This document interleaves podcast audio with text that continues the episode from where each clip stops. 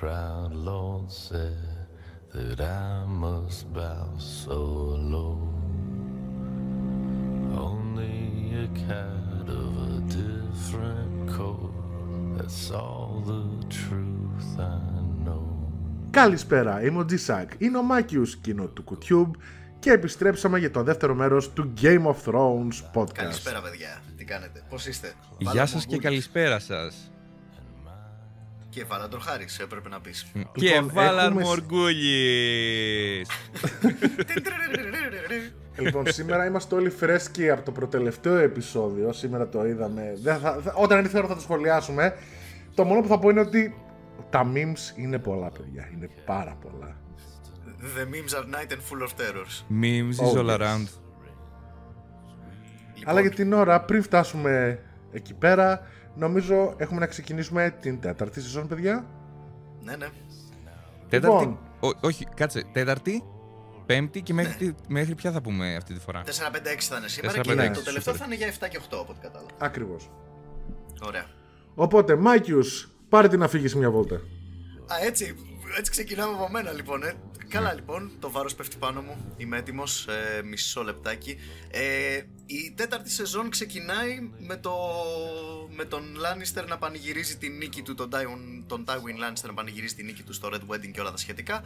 Και με το να λιώνει το Ice, το σπαθί του Ned και να φτιάχνει δύο σπαθιά και να πετάει και ένα λικάκι στη φωτιά. Πολύ σκληρή σκηνή, ρε γαμώτο. Πολύ σκληρή σκηνή. Πολύ ωραία. Ε, και ήταν και πολύ ωραίο το τραγουδάκι, το, το theme των Lannister στο Range of Castamere, το οποίο έκανε μετά ένα ωραίο cross-fade, cross-mix με το main theme του Game of Thrones και μπήκε στους τίτλους, αυτό το θυμάμαι πολύ έντονα. Ε, και οπότε, τι γίνεται τώρα παιδιά, κάτσε περίμενα, περίμενα, έχω κόλληση. Να- Να ξεκινήσουμε με το King's Landing, κλασικά. Ναι, πάμε και King's Landing να δούμε τι γίνεται. Ε, ούτως ή άλλως Στο- ε, στην τέταρτη σεζόν το King's Landing είναι νούμερο ένα. Ισχύει. Να πούμε, Στο- να ξεκινήσουμε να πούμε εντελώς ό,τι γίνεται στο King's Landing όλων των χαρακτήρων. Ναι, ναι. Ε, η, καταρχήν η άφηξη του ε, το, α, τη, της πομπής του Ντόρν. Έτσι δεν είναι, του Μαρτέλ. Ναι. Ω, ναι. Πώς το, πώς το λένε στο μικρό το Μαρτέλ; Όμπεριν Μαρτέλ Ναι, και σωστά. όλες οι κυρίες λιποθυμάνες στο ακούσμα του. Snake. Ναι, ε, επιτέλους είχαμε τον πρώτο μας λατίνο εραστή του Game of Thrones. Εντάξει, ο Σύριος Φορέλ ήταν λίγο, αλλά εντάξει τώρα. ε, τι- Τι να Ο, λέμε. Σι- κοίτα, Φίλε, ο ο Σύριος τύπος ήταν πολεμιστής. Ο... Ο τύπος Ο σκάει Μπε- εκείνοι οι πουτάνες Αχ, σε περιμέναμε. ναι, Ήταν- είναι ναι. αυτή η φάση, ρε παιδί μου. Ότι δεν ξέραμε ότι όταν ξεκινήσαμε να είμαστε πουτάνες, δεν ξέραμε ότι ετοιμαζόμασταν για εσένα συγκεκριμένα. Σήμερα Μα- είναι η μεγάλη μου μέρα, ναι. Μα είναι η φάση που ξέρω εγώ πάνε να βρουν τον Όμπεριν να το χαιρετήσουν που έρχεται στην πόλη και τύπος έχει πάει στο μπουρδέλο το πρώτο πράγμα που έκανε. Εννοείται. Ναι, η- ε- εκεί πέρα τον υποδέχονται. Ναι, η πρώτη ατάκα του Μπρον στο Game of Thrones της τέταρτη σεζόν. Πόσοι από τον Ντόρν χρειάζεται να γαμίσουν μια κατσίκα. Ε, μ, οπότε ο, ο Όμπεριν, γιατί έχει έρθει παιδιά στο King's Landing, το οποίο το λέει ξεκάθαρα κάποια στιγμή στον Λοιπόν. ε, νάνο φίλο μας. Ο Όμπεριν ήταν ο αδερφός της Έλια Μαρτέλ, η οποία Έλια ήταν η γυναίκα, η γυναίκα, η γυναίκα, όχι του Έρι Ταργκέριεν, α, ήταν η γυναίκα του Ρέιγκαρ. Ναι, αυτοί που, που κλεφτήκανε τέλος Ε, πάντων. Ναι, ήταν η γυναίκα του Ρέιγκαρ, ε, η οποία δολοφονήθηκε κατά τη διάρκεια της επανάστασης του Ρόμπερτ και Ναι, σκοτώσαν στην και τα όλη παιδιά. προσπάθεια Ναι. να ξεκληριστεί όλο το Ταργκαρινέικο. Σκότωσαν τα έστειλε, παιδιά λοιπόν, της. το Mountain. Ναι. Και πήγε ο το Mountain εκεί Mountain πέρα. σκότωσε, την βίασε, τη σκότωσε αυτήν και τα παιδιά της. Ναι, he raped her, he murdered her, he killed her children. Αυτό. Και, Και όταν δυστυχώς δεν καρφώθηκε αρκετές φορές στο κοντάρι, αλλά everything in its time. ήταν- Ε, είναι this time, ακριβώς. Ε, φ- και ωραία σκηνή επίσης ε, φωνάζει κάποια στιγμή έχουν ένα πάρε εδώ σε. Πάλι στον μπουρδέλο είναι εντωμεταξύ, αλλά είναι σε άλλη σκηνή. Με τον Tywin Lannister αυτή τη φορά. Που ξέρεις, του λέει στη- στα ίσα ρε παιδί μου, εσύ έδωσες την εντολή. Ξέρω εγώ, αρνείσαι λοιπόν ότι έδωσες την εντολή. Όχι, Και ο ρε, Charles κάτσε. Dance- Όπα, όπα, δεν είναι σε μπουρδέλο αυτό. Σιγά μην πήγαινε ο Τάιουαν στο μπουρδέλο. Νομίζω Όχι, ότι ρε, ο Tywin αυτό, πήγε στο αυτό το μπουρδέλο. πράγμα, αυτή την ατάκα την είπε εκεί. Όταν, όταν είχε, είχε το βουνό από κάτω και του έλεγε You gave the order! Και κάτι τέτοιο. Ναι, ναι, ναι. Ναι, ναι. παιδιά μου, κάποια στιγμή ρωτάει τον Tywin Lannister στον μπουρδέλο που πάει να τον συναντήσει που ο, Ty, που ο Tywin του λέει, ξέρω εγώ, ε, κάτσε στο council για τη δίκη του ε, Ναι. Tyrion Lannister. Θα δούμε γιατί δικάζεται. Και του λέει, «Εσ- αρνείσαι ότι έδωσες την εντολή για την ε, αδερφή μου. Categorically. του λέει ο Charles Dance. Μες στην ηρωνία, μαλάκα τον έφτιασε μες στη μούρη. Προφανώς. Έρχεται λοιπόν το δεύτερο, λίγο πιο μετά λοιπόν στο King's Landing έχουμε τους γάμους, το, το μεγάλο γάμο του Tyrion Lannister με την Sansa και φυσικά του Joffrey Baratheon με την ε, ε, Marjorie. Την παραμονή του γάμου ή κάποια προπαραμονή, δεν ξέρω και εγώ στο Βούτσο, γίνεται ένα γλέντι εκεί πέρα στο Sept of Baylor μέσα νομίζω ή κάτι τέτοιο. Ε, Εννοώ, όχι, ήταν στο κάστρο. Ήταν στο Α, ναι, η κάστρο. τελετή έγινε στο. Κάποια Ναι. τελετή έγινε στο Sept. Λογοδοτηθήκανε. I don't fucking know. Και εκεί ο, ο Τζόφρι γενικά τι λέει συνέχεια στον ε, Tyrion Lannister, τον μισεί ρε παιδί μου, τον προκαλεί, τον, τον εξευτελίζει και τα κάνει πολύ awkward for everyone. Ο οποίος εντωμεταξύ ο Τύρον έχει κατεβάσει ένα ολόκληρο αμπελώνα. Ναι. Ε, να κάνουμε μια παρένθεση. Στην προηγούμενη σεζόν, ε, μια από τις αγαπημένες σκηνές λοιπόν που ξέχασα να πω, ήταν όταν ε, του έστειλε δύο πουτανίτσες για να τον μαλακώσει. Ότι Α, τον, ναι, κέρα, τον κέρασε ναι. δύο πουτανάκια. Και είχαμε μια πολύ σκατένια αρρωστημένη σκηνή όπου έβαλε τη μία να, να, να σκοτώσει στο ξύλο την άλλη. Ω, ναι. Ω, ναι. Ε, το οποίο το είχαν κανονίσει με τον Μπρόν εδώ μεταξύ και λέει, ξέρω εγώ, Do you think uh, dipping his wick will cure him? There's no cure for being a cunt. Αλλά, α- αυτό ήταν recurring theme να λένε τον ε, Τζόφρι Καντ. Ε, ναι. Τέλος πάντων, ε, στο γάμο λοιπόν τον εξευτελίζει και ο Τίριον Λάνιστερ μεθυσμένος καρφώνει το μαχαίρι στο τραπέζι και του λέει Θα μείνεις χωρίς πούτσα, ρε παιδί μου, άμα συνεχίσεις έτσι. Ναι, λέει, του είπε θα γαμίσεις τη γυναίκα σου με ξύλο πούτσο, Ναι, κανόνισε. με ξύλο καβλί, μπράβο, σωστά. ε, τέλος πάντων, μετά είναι κάπως. Ε, anyway, ξέρεις, η υπόλοιπη το πάρτι συνεχίζεται κλπ. Μάνι, μάνι, φτάνει λοιπόν η μέρα του γάμου. Όπου έχουμε η- το επεισόδιο το Purple Wedding, παιδιά. Πρέπει να ασχοληθούμε λίγο παραπάνω με αυτή τη σκηνή, όπως το Red Wedding στα, στο προηγούμενο επεισόδιο. Έχουμε πάρα πολύ ωραία παρεδώσει από διάφορους. Ε, γενικά γίνεται φεστιβάλ μπιχτής σε αυτό το Καταρ, επεισόδιο. Καταρχάς, το πρώτο σημάδι Παιδιά, ότι κάτι θα πάει έχει, στραβά. έχει νάνους να χορεύουν και να κάνουν με τους κόλλους απ' έξω τι ήταν αυτό το πράγμα που Κα- είχαμε; Κοίτα, καταρχάς, το πρώτο σημάδι ότι κάτι θα πάει πολύ στραβά είναι όταν στο γάμο σου τραγουδάνε το Range of Castamere η Σίγουρος. Αυτούς δεν τους ξέρω, είναι. και Είναι- αυτή η μπάντα Είναι post-rock ε, από την Ισλανδία. Α, οκ. Ε, έχουν προηγηθεί πολύ ώρες μπιχτές όπου η Σέρσι Λάνιστερ έχει φέρει σε πάρα πολύ δύσκολη θέση την Brienne of Tarth που ξαφνικά της πετάει «Α, γουστάρεις το Τζέιμι, έτσι. Και δεν ψάχνω, oh fuck, δεν το περίμενα αυτό. Μαλάκα, και έπρεπε να της πει η Τζε- η Μπριέν, τον αγαπώ σαν αδερφό μου, my queen. ναι, ναι. Ε, δεν χρ- ε, ο, ο Λάνσελ, όχι ο Λάνσελ Λάνιστερ, ο μ, Λόρας Ταϊρέλ τη λέει εκπληκτικά στο Τζέιμι Λάνιστερ ε, που λέει, δεν θα, δεν θα, παντε- του λέει ο Τζέιμι Λάνιστερ, ποτέ δεν θα παντρευτείς την αδερφή μου και γυρνάει ούτε κι εσύ. Fuck the police, come straight from the underground. What's the big yeah, because I'm brown. ε, πολύ καλό επίσης ο Όμπεριν Μαρτέλ ξεφτιλίζει την Σέρσεϊ που, τη λέγε- που την έλεγε συνέχεια Queen Regent αντί για Queen ρε παιδί μου και ότι ξέρεις ποιος είναι ο τίτλος τελικά ούτε ξέρω καν ρε παιδί μου μετά την σημερινή μέρα ε, και η Σέρση νευριάζει και πηγαίνει στον Παϊσέλ και του λέει όλα τα αποφάγια που είπε η μαλακισμένη Μάρτζορ ότι θα δοθούν στους φτωχούς θα τα ταΐσουμε στα σκυλιά απλά και μόνο επειδή είμαι evil. Δεν θα το μάθει κανείς, απλά θέλω να το ξέρω ότι ξέρεις, δεν πέρασε το δικό της. Καταραμένης Και μετά Cersei. από όλα αυτά, α, επίσης, και μετά από όλα αυτά κάθονται στο τραπέζι, δίνουν κάποια δώρα στον βασιλιά Τζόφρι. Ο Τίριον του πηγαίνει κάποια βιβλία και ο Τζόφρι, επειδή εκτιμά γενικά είναι άνθρωπος της γνώσης, λέει ευχαριστώ θεία και τα παίρνει και τα διαβάζει το ίδιο βράδυ στο. Όχι! Παίρνει, Ναι. το, ένα- παίρνει το σπαθί, το ένα από τα δύο σπαθιά που γίνανε, του ήταν το Ice, τα αλλιώς έκανε δύο σπαθιά. Το ένα το έδωσε στον Τζέιμι, το, το, κλάμα της Oathkeeper. χείρας; Ε, όχι, το, το, ναι, το, στον Τζέφρι έδωσε το Widow's Whale, το κλάμα της χείρας. Έχουμε γαμίσει τα Το- ονόματα, την έχουμε, τον έχουμε πει τον άλλο Τζέφρι, τον έχουμε πει. Τζέφρι, Τζόφρι, ε, εντάξει, ε, στο μουνόπανο λοιπόν, ναι, για να ναι, το συνεννόμαστε όλοι. μπάσταρδο. Ο, ο Τζεφ. My name is Jeff. και τι έκανε, τα, τα διάβασε λοιπόν τα βιβλία; Τα διάβασε με το σπαθί του. Ναι, τα, τα έκοψε. Ρε φίλε. Ήταν η, λυπήθηκα σκηνή πάρα- που, ήταν η σκηνή που τον μίσησαν και οι βιβλιοθηκάροι. Μαλάκα, λυπήθηκα πάρα πολύ τότε γιατί ξέρεις, τότε να πούμε τα βιβλία ήταν πολύ ακριβό και δύσκολο πράγμα να παραχθεί. Ήταν το ίδιο ξέρεις περίπλοκο με ένα σπαθί, ξέρω εγώ τέτοιου τύπου. Ας πούμε. Ακριβώς. Ήταν καμψέτα. Not cool, Joffrey, not cool. Ε, Και για συνέχισε όμως, ναι, και μετά τέλος πάντων, ναι, ο Τζόφρι είναι πιο obnoxious από ποτέ. Μαλάκα, τον μισείς. Τον μισείς με όλο σου το είναι σε αυτό το επεισόδιο. Πραγματικά είχαμε μαζευτεί πάλι τότε παρέα και βρίζαμε την τηλεόραση όλη την ώρα. Και τι κάνει λοιπόν, πάει και ρίχνει κρασί στα μούτρα του Τίριον και του Στο λέει. κεφάλι, θα εντάξει, γι- μην είσαι υπερβολικός. Ε, κεφάλι Εντάξει, μούτρα. οκ, στο κεφάλι, ε, ναι. Τέλος πάντων, του το ρίχνει από ψηλά το μόνο σίγουρο. και Ε, του, ρίχνει, του- του ρίχνει και το ποτήρι κάτω. Είχαμε και μια γλυκάκια σκηνή εκεί πέρα που τον βοήθησε η Σάνσα να το μαζέψει από κάτω, ξέρω εγώ. Και είχαν Ναι. ένα. «Ω, ευχαριστώ, ξέρω εγώ. και του λέει θα είσαι ο ενίοχός μου για το γάμο μου. Και ε, έχει και εκείνη την εκπληκτική θεατρική παράσταση που την παραβλέψαμε λίγο με τους νάνους με τους κόλους έξω που είπε και ο Κώστας. Τι ωραίο show. Παιδιά, το είδα πολύ πρόσφατα αυτό και είχα ξεχάσει για τους κόλους απ' έξω.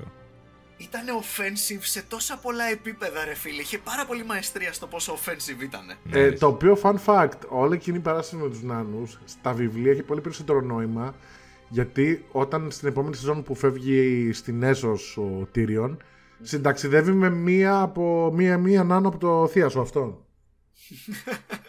Α, επίσης, ωραία σκηνή, τέτοιο, ωραία μικρή στιγμή είναι εκεί πέρα που ο Τζόφρι έχει βαρεθεί το τραγούδι το Range of Castamere και τους πετάει κέρματα και λέει Εντάξει, φτάνει, χλά. Α, ναι, ναι, ναι, ναι. Ωραία και είναι, πέταγε μπράβο, ένα- οκ. Ναι, ναι. Λες και πέταξε αναπτήρα, ρε παιδί μου, στον drummer στη συναυλία. Έλα, τελειώνετε, φύγετε. Φέρτε, φέρτε τους headliners. Θέλω να ακούσω τερλέγκα. Οπότε εκεί πέρα που εκόβει ο Τζόφρι την τούρτα με το σπαθί σκοτώνοντας κάποια περιστέρια στην πορεία. Ναι. Άμπαλος άνθρωπος. Κάποιος έχει τη φανή ιδέα να βάλει περιστέρια μέσα ναι, στη ναι, πολύ, μητάρα. πολύ, πολύ κακή ιδέα. Πάλι καλά που δεν έβαλε Και- καμιά χορεύτρια, ρε μαλάκα. Ναι, μπράβο, σωστά. Ο Τζόφρι πάλι θα διασκέδαζε και θα την, θα την έτρωγε μαλάκα μαζί με την τούρτα. Εύκολα. Τρώει λίγο τούρτα λοιπόν, εκεί που είναι έτοιμοι να πλακωθούν, ξέρω εγώ. Έρχεται η τούρτα, saved by the cake, την κόβουνε, τρώνε λίγο, πίνει λίγο κρασάκι ο Τζόφρι και εκεί πέρα αρχίζει, ξέρω εγώ, και. Πνίγεται. Και ψοφολογάει τον μπάσταρδο. Επιτέλους και όλο το ίντερνετ αναφώνησε με κραυγές χαράς. Ναι, φίλε, πάλι η Λίνα Χέιντι μας δίνει τρελή ερμηνεία, ξέρω εγώ. Παραλληλίζει την ερμηνεία αντίστοιχα της ε, της ε, μάνας του, του Rob Stark. Δεν θυμάμαι την ηθοποιό, όπως λέγεται, ρε πούστη μου. Τέλος πάντων, η Σέρση Λάνιστερ εκεί πέρα ξέρεις, κατηγορεί με τη μία τον ε, Tyrion Λάνιστερ, εκεί που λέει μες στην κακία. Take him! Κοίτα, να το πούμε όμως αυτό, ότι όντως όλα τα, στοιχνι- όλα τα στοιχεία έδειχναν ότι ο Τύριον τον έφαγε. Ναι, Ναι, ρε ναι, παιδί ναι. μου. Εντάξει, ήταν και ου- όλοι αρνητικά προκατηλημένοι. Ε, ωραίο, ωραίο ξεκάρφωμα ξεχού της Lady Olena που σηκώνεται Idiots help your king! Ναι, ναι. Η οποία Lady Ολένα πο- με πολύ μεγάλη σημασία σκηνή πάει και της δίνει ένα περιδέρο, ένα περιδέρο και πάει και της το φτιάχνει λίγο το περιδέρο πριν επιστρέψει και Α, πριν ναι, γίνει της, όλο αυτό. της το είχε δώσει φίλο ο τέτοιος, της, είχε- της το είχε δώσει ένας υπότης ε, ο Σερντόντος Ναι. που, ήταν από, που ήταν από ένα bloodline το οποίο είχε ευθύνη σιγά σιγά, ήταν ο τελευταίος του bloodline και ήταν ε, ο full του βασιλιά, ο γελοτοποιός του βασιλιά. Ωραίο ήταν το Σερντόντος, ήταν μια πολύ μικρή λεπτομέρεια από τις λίγες, ξέρεις, που της πρώτης σεζόν που σου δείχνει ρε παιδί μου πώς μπορεί να καταλήξει ένας υπότης. Ξέρεις, δεν γίνονται όλοι ένδοξοι.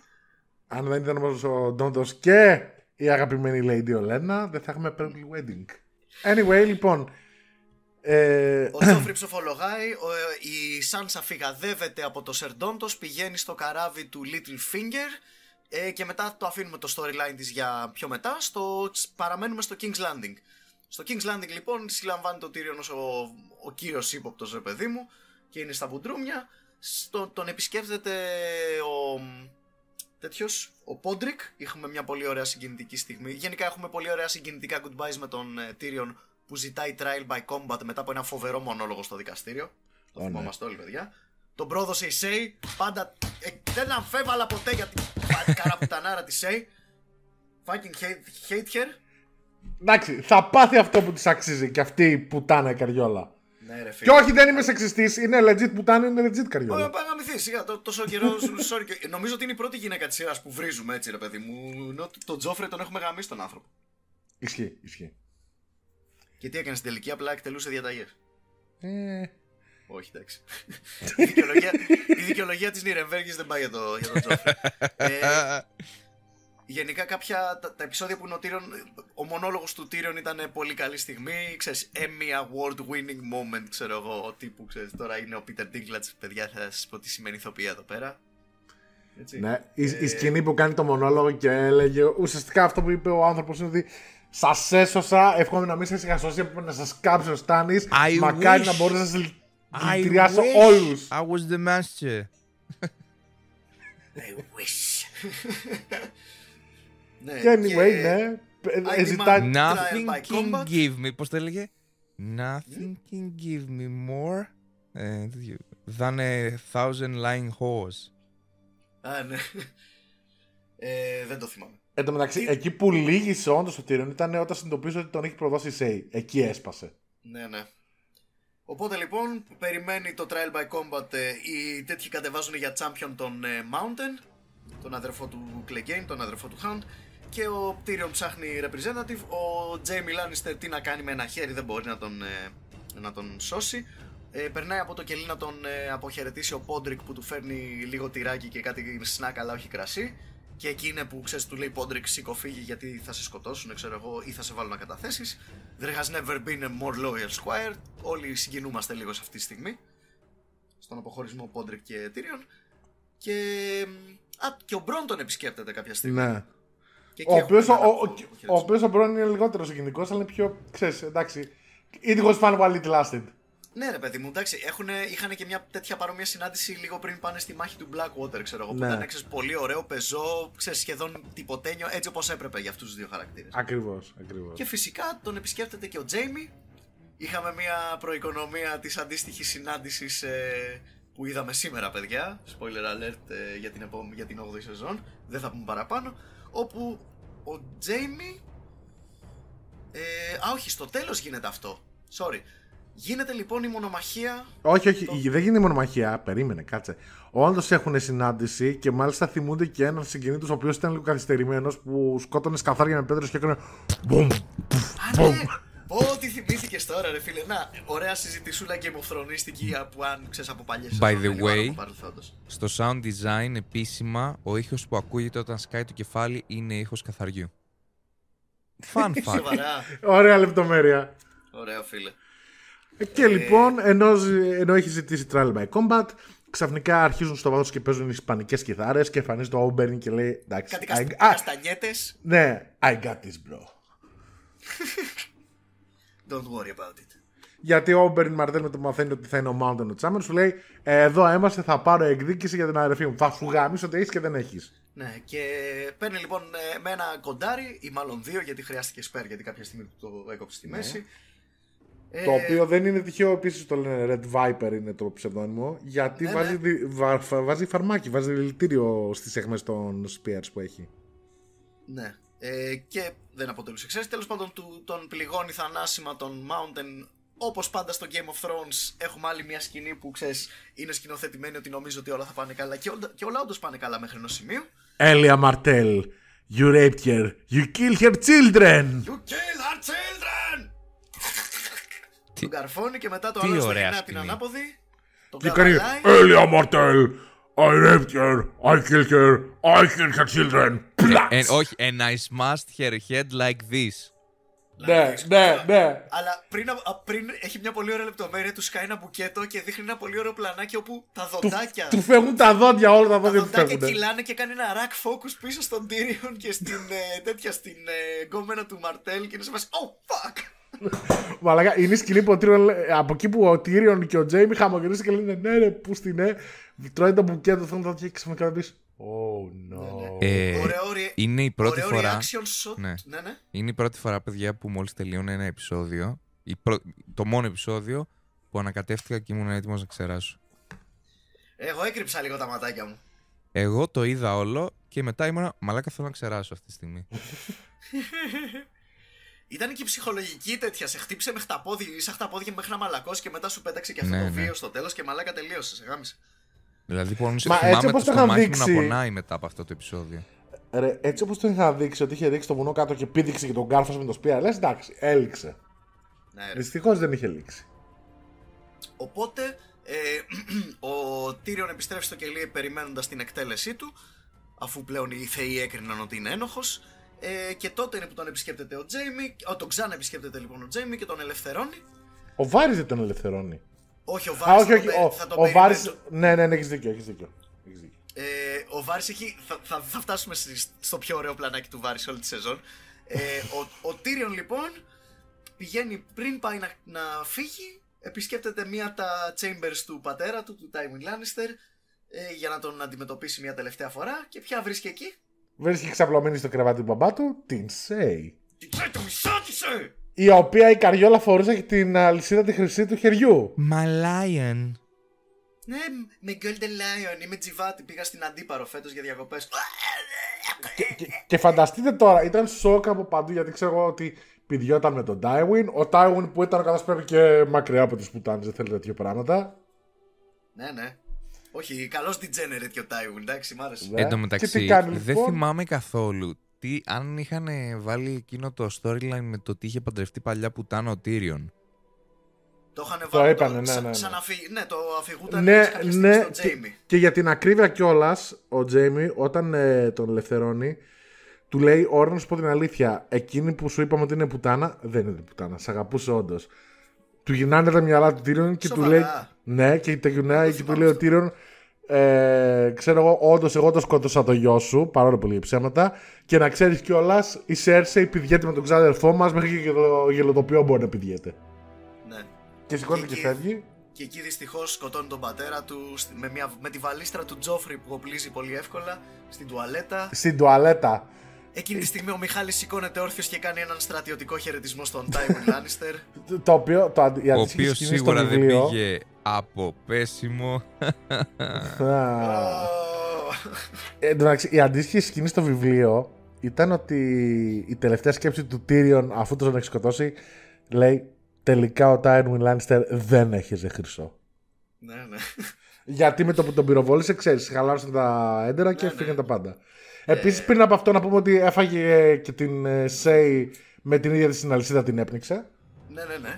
Και παιδιά, εδώ πέρα είναι μια πολύ ωραία σκηνή που ε, ο Βάρης φορτώνει τον ε, Tyrion στο πλοίο. Και ξαφνικά Farewell- αρχίζει. Ναι. Ε, ναι, ναι, ναι, Farewell, my friend. Πάει να επιστρέψει λοιπόν στην πόλη ο Βάρης. Ακούει τις καμπάνες να χτυπάνε και να ανάβουν τα φώτα στο παλάτι. Κατάλαβε τι έχει γίνει και με τη μέση φάση. Yeah, fuck it. ναι, ήταν σε φάση. Nope. Μεταβολή και μπαίνει και αυτό στο καράβι, ρε μαλάκα.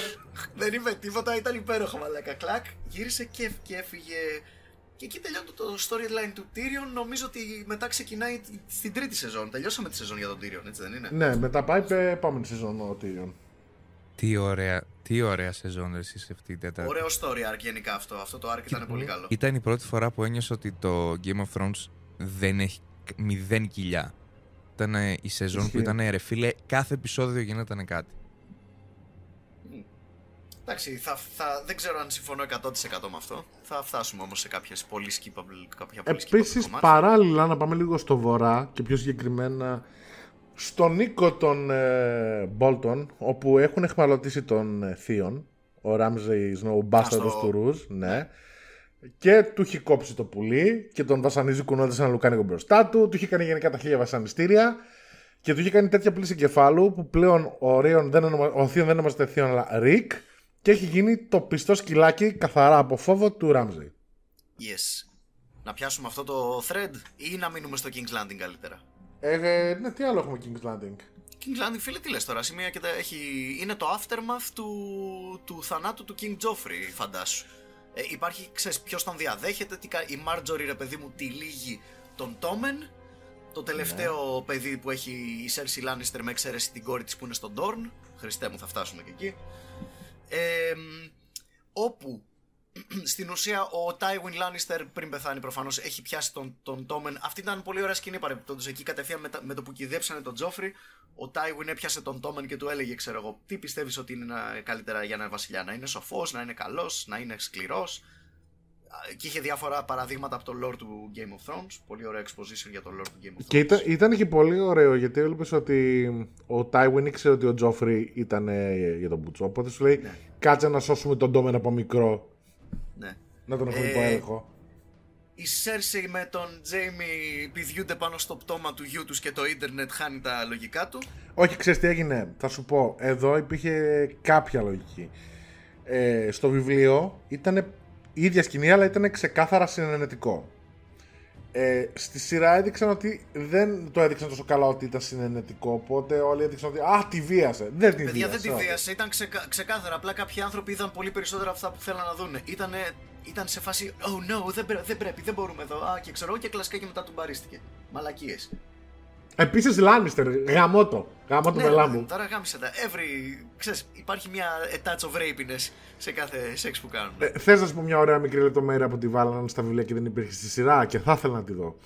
Ε, όταν πέθανε ο Τάιουιν, το πτώμα του, επειδή είχε μείνει μέρες, είχε αρχίσει να μυρίζει πρώτον και δεύτερον, είχαν αρχίσει να τραβιούνται οι μύες του προσώπου, οπότε φαινόταν σαν να χαμογελάει. Και ήταν πολύ τρομακτικό γιατί ο Τάιουιν δεν χαμογελούσε ποτέ. Οκ. Και αυτό ήταν κάτι που θα ήθελα να το δω γαμώτο. Ε, μ, τι θέλω να πω. Ε, ωραία σκηνή τέτοιο. Εκεί πάλι στο King Landing από τις λεπτομέρειες, τι σκηνές που γίνονται με τις δολοπλοκίες, τους κήπους κλπ. Ήταν μια ωραία σκηνή που η Ολένα γνωρίζει την Brienne of Tarth από κοντά. Που ήταν σε Κοριτσάρα μου να σε χαρώ, τι είσαι εσύ! Ναι, ναι. Αυτό.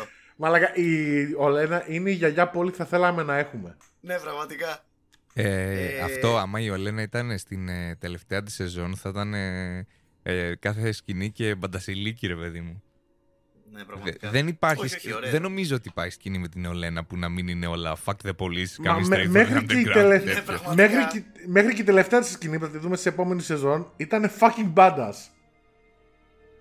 Ωραία, λοιπόν. Ε, η τέτοια. ε, Η, η Marjorie κάνει σεντούς χωρίς κανένα πρόβλημα. Το, εντάξει, ο Τόμεν μαλάκα μπροστά στον Τζόφρι, ρε παιδί μου, ο Τόμεν για αυτήν είναι, ξέρω εγώ, e- easy mode. Ναι, ξεκάθαρα. Έχει βάλει το τσιτάκι της. Ε, μαλάκα να σου πω κάτι, και αυτή έχει παίξει σε high level. Πρώτα έχει τον Ρένλι, ο οποίος ήταν γκέι, οπότε προσπαθούσε να τη για να αφήσει έγκυο. Μετά έχει τον Τζόφρι, ο οποίος δεν τον ενδιαφέρει να πηδήξει, μόνο να σκοτώνει και να είναι γενικά σαντιστή. Οπότε ναι, ο Τόμεν τη φάση, ε, έλα τώρα. New Game Plus σε level 700. ε, Η αναφορά, ρε μαλάκα, από όλα όσα μπορούσε να πει. Το Game Plus του ήρθε, ρε μαλάκα. εντάξει, it happens. Ε, οπότε ναι, πάμε τώρα τέτοιο. Πάμε, νομίζω τελειώσαμε από εκεί. Πάμε στο βορρά που ξέρεις, ο Ρικ λοιπόν στην υπηρεσία του Ramsey Snow αποκαλύπτει ότι δεν ε, τέτοιο, έτσι. Αποκαλύπτει ότι δεν έχει Δεν σκοτώσει σκότωσε, τον ναι. Μπραν και τον, τον Μπραν και τον Ρίκον. Ε, και τι κάνει, ε, α ναι, στέλνουν ένα πάρτι, οι Boltons στέλνουν ένα πάρτι να βρει τον Μπραν, τον Ρίκον και τον Τζον Σνόου. Μμμ. Και σχεδιάζουν να πάνε στο Winterfell ως Wardens of the North πλέον. Ε, ναι, ακριβώς. Γιατί πλέον δεν έχει μείνει κανένα Σταρκ, οπότε σου λέει η επόμενη διάδοχη, που αυτό ήταν και το πλάνο by default, ήταν να γίνουν νέοι- νέοι φύλακες του Βορρά. Ο Μπραν και το δικό του πάρτι είναι βόρεια-βόρεια, beyond the wall, ρε παιδί μου. Και νομίζω ότι σε αυτή τη σεζόν είναι που αγγίζει ένα werewood tree και βλέπει κάτι οράματα. Ναι, βλέπει Μπράβο. όραμα και, και ακούει ουσιαστικά τη φωνή του 3 Eyed Raven που του λέει που να πάει και αυτό είναι. Μετά του ξεχνάμε τον Μπραν για αυτή τη σεζόν. Ωραία. Μ' αρέσει. Ε, Σύντομο και ωραίο. Ω, ναι. Ε, να Λοιπόν- πα- ας, το- ας, συνεχι- ας μείνουμε στο βορρά. Μμμ. Ε, ο Τζον πλέον έχει επιστρέψει, έχει προειδοποιήσει τους Night Watch ότι ο Mance Rayder θα επιτεθεί έτσι, έχει προδώσει το, τους Wildlings Ναι. του έχει ρίξει κάτι βέλη η γκόμενά του αλλά επίτηδες μάλλον να δεν τον σκότωσε επίτηδες κλπ κλπ ε, νομίζω ότι ναι, αυτά ήταν στο Purple Wedding γίνανε στα, Μμμ. αυτά περίπου, σ- αν δεν κάνω λάθος. Ναι, ναι, στην αρχή Και- της τέταρτης είναι. Ναι, λοιπόν, οπότε μπράβο, το τείχος λοιπόν προετοιμάζεται για τη μεγάλη επίθεση που έρχεται σιγά σιγά μέχρι το τέλος της σεζόν. Correct? Ναι, Correct. Ε, και στο πρώτο τελευταίο επεισόδιο λοιπόν της σεζόν γίνεται το Attack on the Wall. Ο Mans Raider ανάβει τη μεγαλύτερη φωτιά που έχει δει ποτέ ο Βορράς κλπ. κλπ. Πώς σας είχε φανεί εκείνο το, αυτό το επεισόδιο, παιδιά; Ήταν από τα... Εντάξει, μη, μη έχοντας δει ας πούμε το Battle of the Bastards, ήταν από τις πολύ πολύ γαμάτες μάχες μαλάκα. Ισχύει. Και Μ' άρεσε γιατί δεν είχε το εύρος και το μέγεθος που είχε το Battle of the Bastards π.χ. Αλλά ήταν πιο close σε πιο προσωπικό, ξέρεις, πιο... Ναι. Και μέχρι πριν, ας πούμε, η, η, η άλλη μεγαλύτερη μάχη που είχαμε δει ποια ήταν, το Blackwater, ας πούμε. Το Blackwater, ναι. Ε, το Blackwater ήταν ε, πολύ χαμηλότερης ποιότητας, Ναι, παιδί μου. παιδιά. Φαινόταν, Ξέρεις τι; ξέρω εγώ, το. Το Blackwater είχε επικεντρώσει πολύ περισσότερο στην αυμαχία και στο Wildfire που στο έκαψε σχέδιο φιλία, και στα ναι. τείχη, ναι. Και στους διαλόγους εδώ που τα λέμε.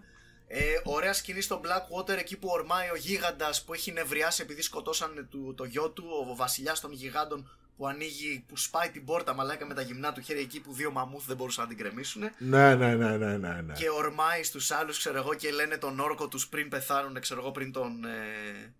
Τελικά το σκοτώσαν τον γίγαντα εκεί πέρα στο τούνελ, έτσι. Ε, αν θυμάμαι καλά, ναι. Μπορεί Ναι, να ναι, είναι ναι, λάθος. Ναι, ναι. Ένας από τους τέσσερις, ο Πιπ, αν δεν κάνω λάθος, από την παρέα, τη, τη, τη βασική τετράδα του Wall, που ήταν ο Σαμ, ο Τζον και ο άλλος ο Μακριμάλης. Αυτός πεθαίνει εκεί πέρα. Μμμ. Ε, and now his watch has ended. Ανεβοκατεβαίνουν με το ασανσέρ, έχει πάρα πολλά πάνω κάτω, ξέρω εγώ, με τον Τζον Σνόου πάνω στο. Ωραίο ήταν, ρε φίλε, πάνω στο τείχος. Ε, κάτι ξυράφια, μαλάκα σε αλυσίδες τεράστια που γαμούσαν, εξής κάνουν swing στην εξωτερική μεριά του τείχους και ρίχνανε κόσμο κάτω. Ε, τα αντιπολιορκητικά όπλα γενικά πολύ ωραία. Ωραία μάχη. Εκεί πέρα ο Τζον παλεύει με ένα Thenn μαλάκα. Ο Thenn του γαμάει τον κώλο του κοπανάει το κεφάλι σε ένα αμόνι. Μαλάκα, ναι, Τι ναι. χτύπημα ήταν αυτό, ρε φίλε. Το, αυτό το χτύπημα το θυμάμαι ακόμα στο Game of Thrones. Το είχα νιώσει μέσα στο πετσί μου. Ε, νομίζω ότι με τα βέλη του η, η Ygritte σκοτώνεται από τα βέλη του αυτού του πιτσιρικά. Ο, ο Πιτσιρικάς, Όλοι. ο Πιτσιρικάς τους σκοτώνει. Εκεί είναι το μπάσταρδο. Όλοι. Όλοι. Ναι. Μαλάκα, που έχει γίνει να σου πω αυτό κάτι. το απίστευτο memes ε, το crows before hose. Μαλάκα, δεν μπορώ. Όλοι είχε σχεδόν ίδια σπαστική φάτσα με τον Τζόφρι, ρε γαμότο. Ναι, ήτανε, κοίτα, ήταν και ήτανε σημαντικό γιατί ε, φαντάζομαι, ναι θα το πούμε, ε, είναι και το ίδιο παιδάκι που σκότωσε τον, ε, είναι η τελική μαχαιριά. Μμμ. Ναι. Στο For the Watch. Ναι. Οπότε ο Τζον Σνόου, αν δεν κάνω λάθος, ε, την άλλη μέρα κυριολεκτικά είναι σε φάση εντάξει, δεν υπάρχει περίπτωση να επιβιώσουμε δεύτερη επίθεση. Θα πάω μόνος μου πάνω να κάνω assassinate τον Mance Rayder. Πάω για Ναι. suicide mission, ρε παιδί μου. Ε, όταν όμως φτάνει στο camp, τον πηγαίνω στο Mans Raider, ρε παιδί μου, και προσπαθεί να διαπραγματευτεί η ειρηνική ε, λύση. Μπλοφάροντας ότι ξέρω εγώ το Night Watch έχει μεγάλο στρατό, αλλά εκεί πέρα τότε. είναι Ξαφνικά. Ναι. πε- Ξαφνικά αρχίζουν βαράνε τα Warhorns και Sky Stan is the money's bitches. ο οποίος έχει καβατζώσει στρατό από την ε, Iron Bank, έτσι. Είχε, είχε κάνει ωραία ομιλία ο Davos όταν είχε εξασκήσει τα powers of persuasion του για να πει στην Ar- I- Iron Bank να τους δώσει λεφτά για στρατό. Ωραίο, Ναι. ωραίο Davos moment ήταν εκείνο. Φτάνουν λοιπόν εκεί. Είναι ο Στάνης, εσύ ποιος είσαι, είμαι ο Τζον Σνόου. Ο Στάνης ήταν. ε, ε, ο Στάνης λέω. ο- ήταν, είμαι ο Ned Stark ήταν ο πατέρας σου. Your father was an honorable man. I know. Και τι Και- θα έλεγε να και- κάνω με αυτό το μαλάκα εδώ πέρα; Πάρ τον αιχμάλωτο και μαζί με τους Wildlings και πάμε Castle Black όλοι μαζί. Και επίσης βλέπεις ότι η Μελισάνδρη αρχίζει και κοιτάει τον Τζον Σνόου και σου λέει «Μμμ, κάτι παίζει εδώ πέρα. Α, ναι, η Μελισάντρα είναι σε φάση. Μάλλον έκανα λάθος με το μαλάκα. Μαλάκα, λοιπόν, σκηνή από τα βιβλία, παιδιά. Τώρα, ε, ξέρεις, Είναι είναι, με- να του το πω τώρα, ότι μάλλον ο Τζον θα αναστηθεί, δεν το κόβω για αυτό. Ρε, ξέρεις τι γίνεται. Είναι σε φάση στα βιβλία που είναι η Μελισ- απ- ε, chapter που μιλάει η Μελισάνδρη. Είναι από την οπτική της Μελισάνδρης. Και λέει, ρε γαμωτό, κάθε βράδυ προσεύχομαι στο Lord of Light να μου δείξει τον Azor Ahai και αυτό που μου δείχνει είναι χιόνι. Τι θέλει να πει; Και αναρωτιέσαι, σου δείχνει χιόνι, τι θέλει να πει, πώς το λέει τον άλλον, είπαμε, Τζον Σαντ, Τζον Ρίβερς. Ξέρεις γιατί δεν τη πάει, γιατί η μητρική της γλώσσα είναι High Valyrian, ρε παιδί μου. Οπότε το snow εκεί πέρα Είναι ξέρεις, στα δεν αγγλικά, μεταφράζεται δηλαδή. κατευθείαν. είναι θέμα Ναι, το, lost in το translation. λογοπαίγνιο.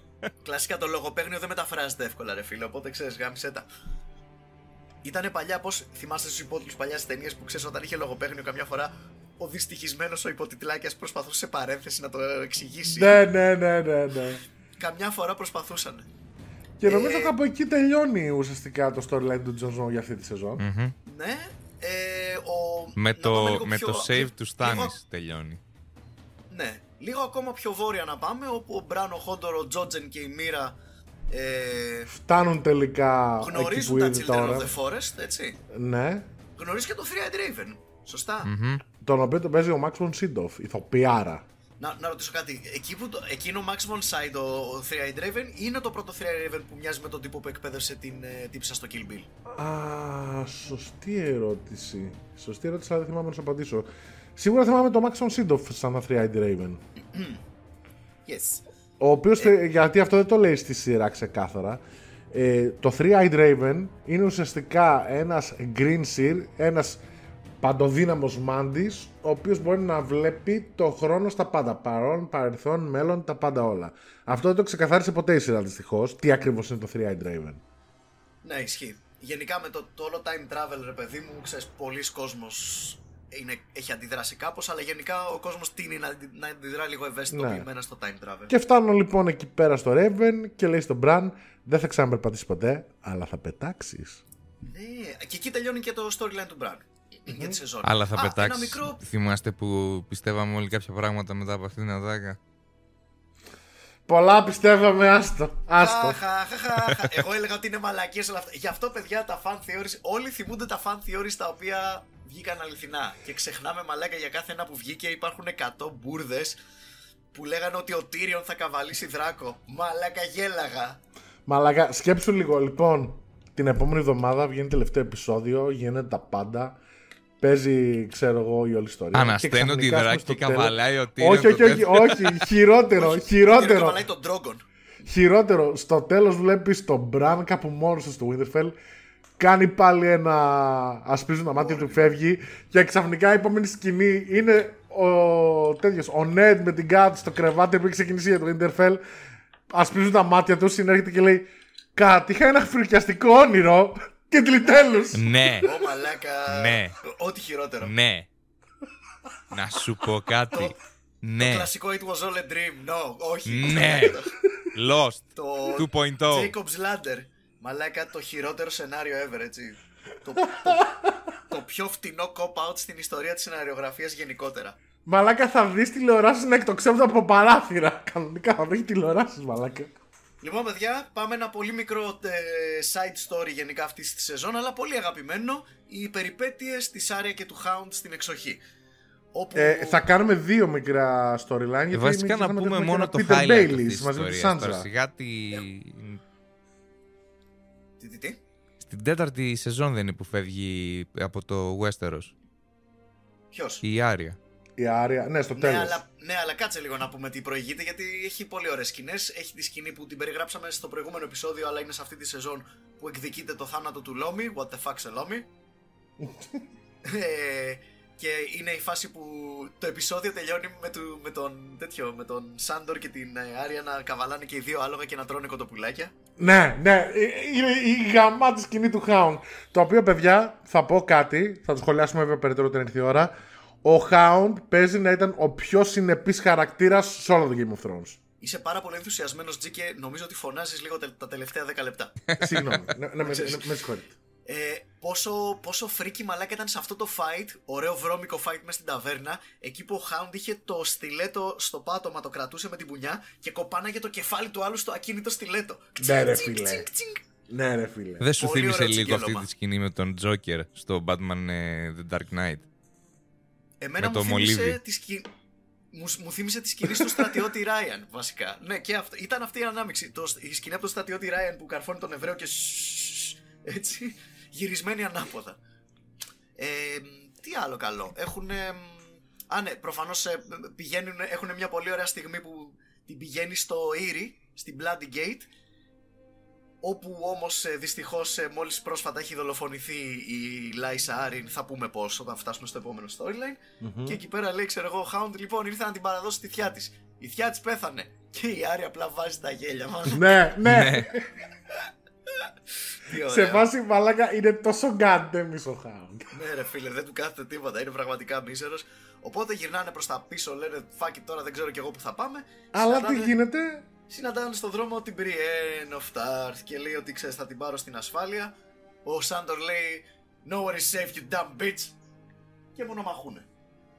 Με αποτέλεσμα να το σουτάρει από ένα γκρεμό η Μπριέν. Μαλάκα, Μαλάκα, μεγάλη μονομαχία έτσι. Ήταν, μπρου- αυτό θα έλεγα, ήταν μπρούταλα μονομαχία εκεί πέρα. Του φάγε ταυτί όμως. Να, μην τα- να ο τα λέμε Σάντορ και είναι αυτά. Τον τιμοθάνατος. κοπάνισε με μια πέτρα εκεί πέρα στο κεφάλι. Ναι, Μαλάκα. ναι. Πω. Λοιπόν, και με αποτέλεσμα να έχει μείνει τιμοθάνατος ο Σάντορ Κλεγκέιν. Ε, η Άρια τον πλησιάζει, αυτός την, ε, την παρακαλάει, σκότωσέ με. Και αυτή απλά γυρνάει και σηκώνεται και φεύγει. Και προσπαθεί να την πείσει λίγο. Της λέει: εγώ, κι- εγώ σκότωσα το φίλο σου, το stable boy, ρε παιδί μου. Εγώ τους σκότωσα άλλους, τους μισώ κλπ. κλπ. Αλλά στα αρχίδια της Άρια. Ε, λέει, να, να σου πω όμως, και αυτό αργότερα θα το πούμε, αλλά ρε φίλε, πόσο ωραία αντίστροφη σκηνή είχαμε στο σημερινό επεισόδιο. Ναι. Ναι, όχ, ναι, Χριστέ μου, τι redemption. Να redemption arc παρεπιπτόντως. Παρακάτω. Ε, είδες, μετά πώς να μην είναι ενθουσιασμένος; Παρακάτω. Ναι, πάμε, πάμε, πάμε, πάμε. Ωραία, We, λοιπόν, we will ε, not do this today. Not today. Οπότε λοιπόν, Not today. η σεζόν της Άρια τελειώνει με αυτήν πάνω σε ένα πλοίο να πηγαίνει για, ε, τη σεζε- για τον Μπράβος. Ναι, πηγαίνει στο, πηγαίνει στο λιμάνι, δίνει το νόμισμα που τους είχε πει να δώσει ο Τζάκεν Χακάρ και φεύγει για να πάει να βρει τον Τζάκεν. Ναι, βάλα Μουρκούλης κλπ. κλπ. Ε, ένα μικρό επίσης, μια μικρή παρενθεσούλα. Αυτά τα οποία εμένα, ας πούμε, προσωπικά το ψιλοβαρέθηκα σαν storyline είναι το όλο πράγμα που φυγαδεύεται στο Ήρη μαζί με τον Peter Baelish η, η Sansa.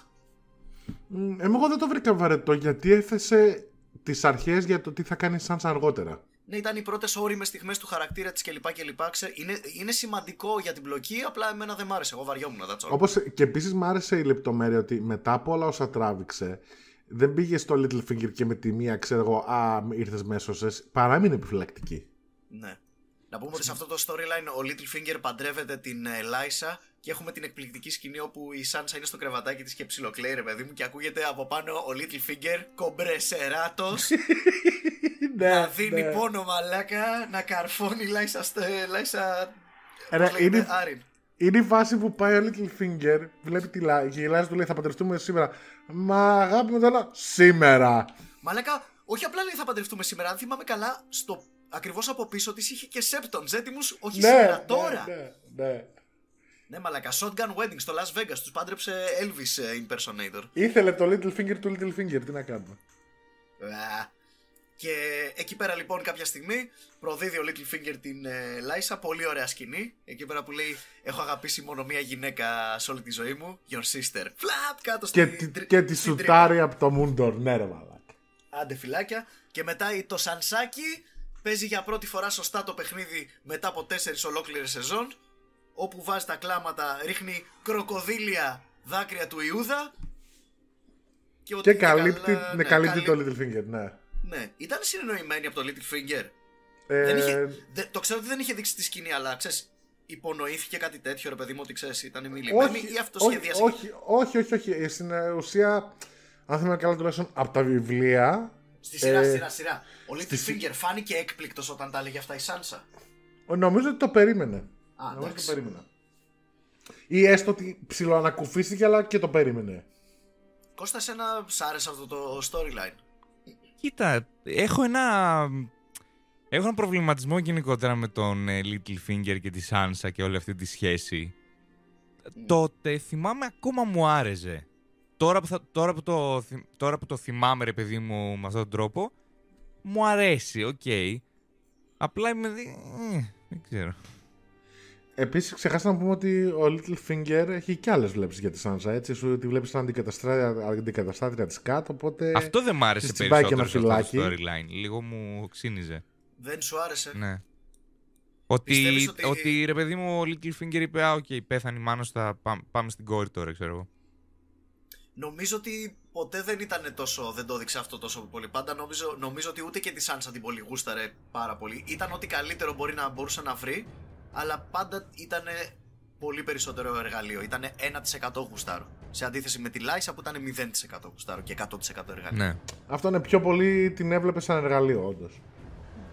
Και απλά εντάξει, η συγγένεια ήταν σαν πόνους.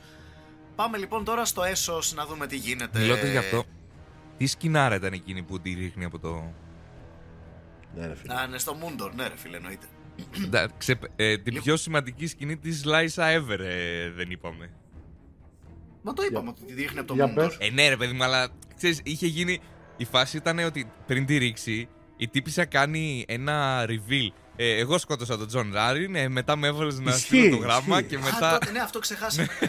Λέει, είπ- είπ- είπαμε αυτά που της είπε ο Littlefinger, ξεχάσαμε αυτά που του είπε Εν αυτή. τω μεταξύ- και Ναι, εκείνη και, που και μετά, αποκαλύφθηκε, ναι. και μετά έχει αποτρελαθεί κιόλας. Αρπάζει από τα μαλλιά της Σάνσα και τη λέει: Δεν είσαι εσύ, άμα μου φας τον άντρα μου καριόλα, θα σε πετάξω κάτω. Θυμάμαι, έκανε. θυμάμαι αυτό το επεισόδιο.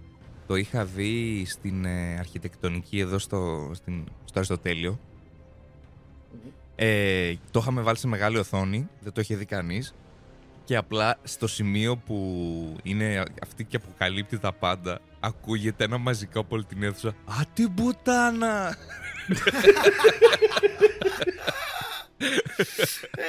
Και, και φυσικά είναι κάπου πολύ εκεί ωραία. αποκαλύπτεται επίσης κάτι πολύ σημαντικό ότι πίσω από το θάνατο του Τζόφρι, πίσω από το θάνατο του Τζον Άριν και γενικά όλα τα γεγονότα τα σημαντικά που έχουμε δει μέχρι τώρα στο Game of Thrones είναι ο Littlefinger. Ναι. Είναι πάντα εκεί κοντά. Ίσως είναι, ίσως είναι ο βασικότερος λόγος που ξενέρωσε όταν πέθανε. Μαζί σου, μαζί σου. Ήταν Αλλά τόσο θα, τα- θα- ωραίο. θα φτάσουμε και εκεί. Τόσο ωραίο αυτό το ρεαλιστικό ότι κοίτα τον πούστη πόσο έξυπνο είναι, ρε μαλάκα. Ε, Ναι, από και ένα μετά σημείο και ξαφνικά μετά. γίνεται ηλίθιος. Εντάξει, όχι ρε παιδί μου. Είναι, δεν, δεν ξέρω ρε φίλε σε αυτό το πράγμα. Δεν είναι. το ότι είναι ένας έξυπνος χαρακτήρας σε οποιοδήποτε fiction, πάντα θέλουμε να τον κάνουμε τέλειο. Ξέρεις τι, Είναι το, ε, ε, το θα σύνδρομο σου- του Star Wars, μαλάκα. Που δεν μπορούμε, το σύγχρονο κοινό δεν μπορεί να ζήσει με χαρακτήρες που αποτυγχάνουν που και που. Ξέρεις τι, εγώ τον γούσταρα το Littlefinger πάρα πολύ γιατί Ποιο; ήταν στο επίκεντρο του παιχνιδιού των θρόνων ουσιαστικά. Ρε παιδιά, Και- ο και- Littlefinger στη δεύτερη σεζόν την πάτησε σαν μπροτάρι από τον Tyrion Lannister. Δεν είναι τέλειος, ξεκολλάτε, δεν είναι, δεν είναι υπεράνθρωπος. Ναι, ρε παιδί μου, απλά ο τρόπος που έχασε την, ε- την τελευταία φορά εκεί που πέθανε, ρε παιδί μου, ήταν λίγο. έκανε κάποιες κινήσεις που δεν ήταν τόσο πολύ κινήσεις του Littlefinger. Δηλαδή, προσπάθησε πάρα. Φαινόταν ότι προσπαθούσε λίγο παραπάνω. Ήταν αυτό το. ε, δεν ξέρω, α- εγώ το πήρα τότε όταν το Όχι, πρω- καταλαβαίνω τι λέει όταν ο το, πρώτο, Κώστας. όταν το Ε, πρώτο είδα, είπα ρε παιδί μου, Α, ok, ok, ο τύπος έχει, γι- έχει ψωνιστεί τόσο πολύ, ότι είναι τόσο έξυπνος που ξέχασε τα βασικά. Εγώ έτσι το Αυτό διάβασα. δηλαδή, ό- όλα τα προηγούμενα που έκανε ο Littlefinger τα είχε εξετάσει τόσο γαμάτα και ήταν τόσο έξυπνες κινήσεις που κανένας δεν μπορούσε να του ρίξει καμία κατηγορία. Και ξαφνικά κάνει, θα τα πούμε βέβαια όταν έρθει η σεζόν, κάνει κινήσεις τόσο φανερά ύποπτες που λες τι κάνεις ρε μαλάκα; Ναι. Έπαιζε, έπαι- έπαιζε το παιχνίδι όπως το έπαιζε στο King's Landing που ήταν εντός έδρας και έκανε την, τη βλακία να παίξει ε, με τον ίδιο τρόπο ακριβώς Αυτό. όταν ήταν εκτός έδρας. Βασικά Πολύ σωστή νομίζω, παρατήρηση. νομίζω ότι ε, δεν είχε υπολογίσει ποτέ πόσο καλός χαρακτήρας ήταν η Σάνσα και η Άρια. Ήταν δύο παράγοντες γιατί- που δεν τους είχε βάλει ποτέ μέσα στο παιχνίδι. Ναι, Στην γιατί Άρια πολύ όντως απλά δεν την είχε είχε συνηθίσει στη- στο King's Landing που όλοι ήταν πολύ πρόθυμοι να κάνουν backstab όταν τους το έλεγε ο Ναι. Littlefinger. Και για Κοίτα, πρώτη φορά α- βρήκε αυτό, honorable people. αυτό ισχύει γιατί αν Άντε δεν, να είχε, πούμε τώρα. γιατί δεν ήρθε, η πιστε- αν δεν είχε πιστέψει η Άρια, μπορεί να είχε διαφορετική έκβαση η κατάσταση.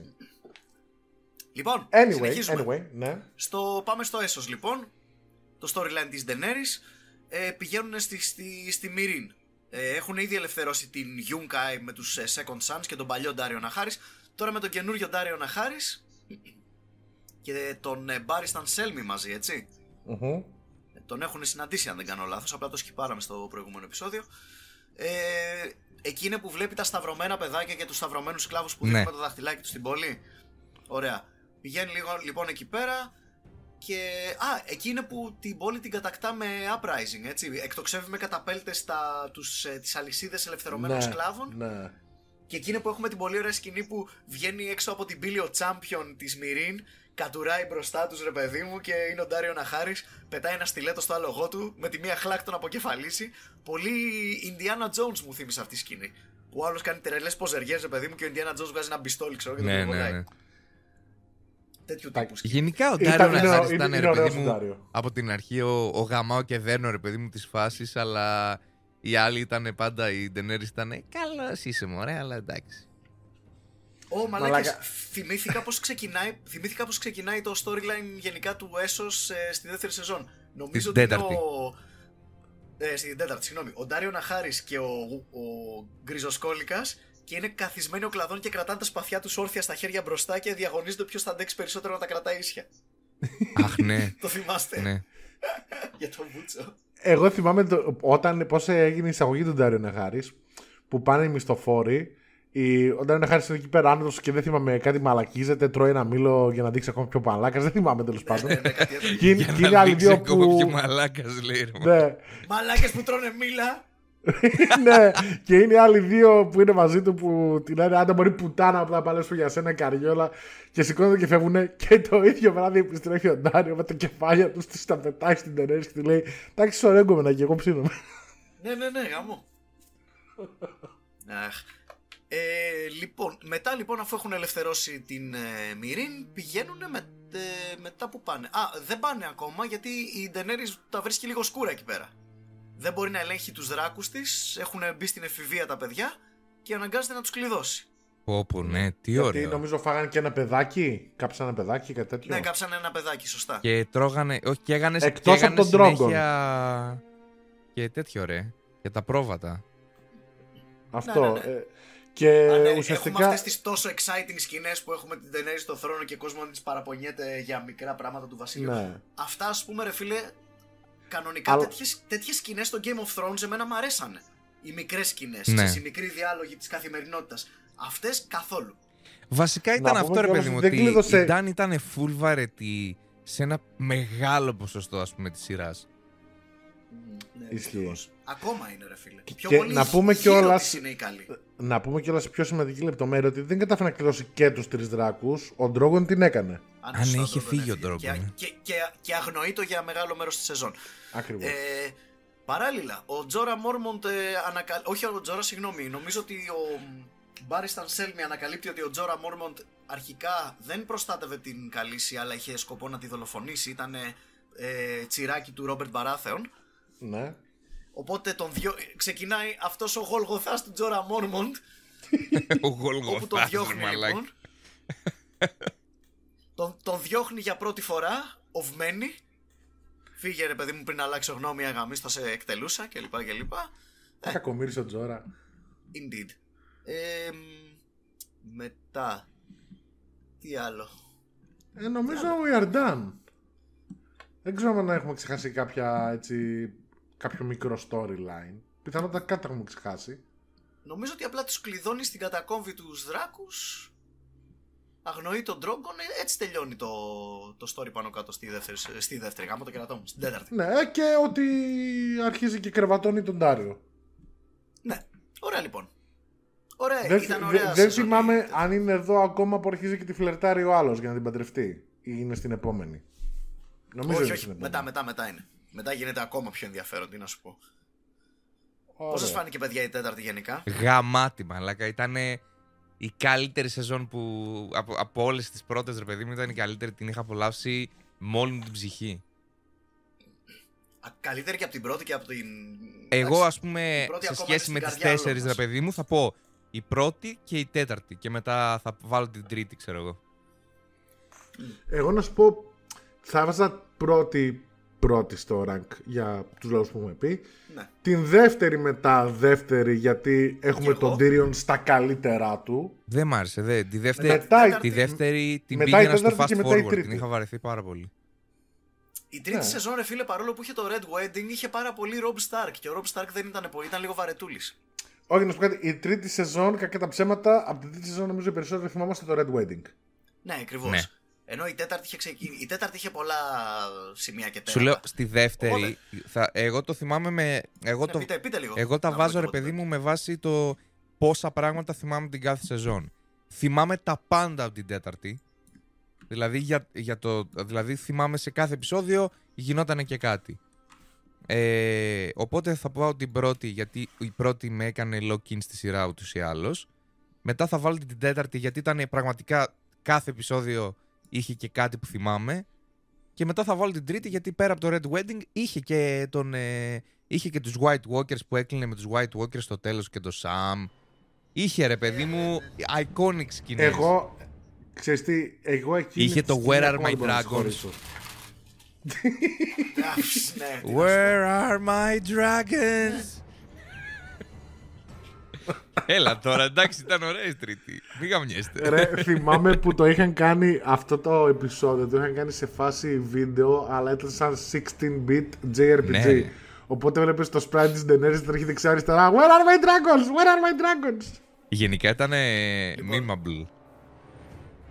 Ισχύει, ισχύει. Οπότε νομίζω μπορούμε να πάμε και επισήμως ως πέμπτη σεζόν. Ναι, πάμε πάλι έτσι King's Landing λοιπόν. Ε, Ο, ο Tywin είναι νεκρός. Ε, all hail ε, the new king. Όχι ψέματα, εντάξει. Ε, τώρα στην ουσία γυρι- δη- δημιουργείται αυτό που λέμε ένα κενό εξουσίας, παιδιά, στο King's Landing. Ναι. Ε, τώρα είναι. Α, ναι, τώρα είναι που έρχο- έρχεται ο High Sparrow, φίλε, στο παιχνίδι, έτσι δεν είναι; Και η Faith Militant. Και η ηθοποιάρα ο Jonathan Price. Jonathan Price, αγαπάμε, είναι ένας θησαυρός.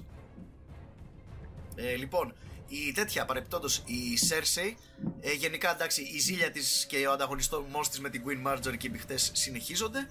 Αλλά ανησυχεί και για την κόρη της, τη Μυρσέλα, που είναι στον Dorn και την έχουν φοβάται ότι θα την κρατήσουν όμοιρο ή κάτι τέτοιο. Θα, θα εκδικηθούν το θάνατο του Όμπεριν που θα ξεσπάσουν πάνω στην ε, ε, ανιψιά παύλα κόρη της.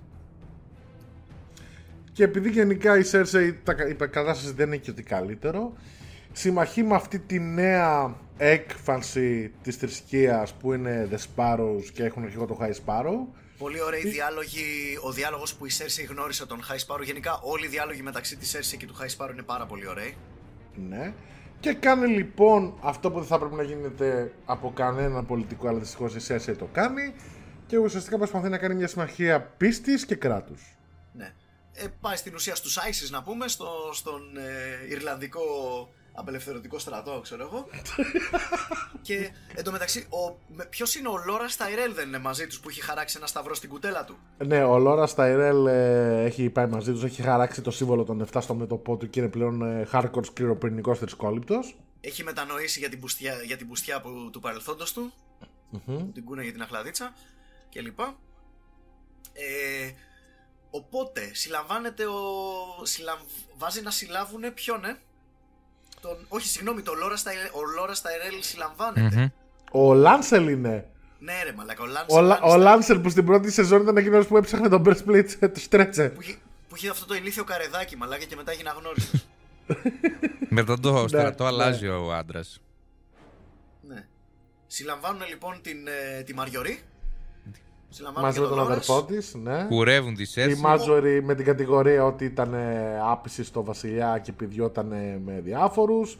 Ο Λόρα επειδή you know he was fucking gay, οπότε συλλαμβάνεσαι κι εσύ.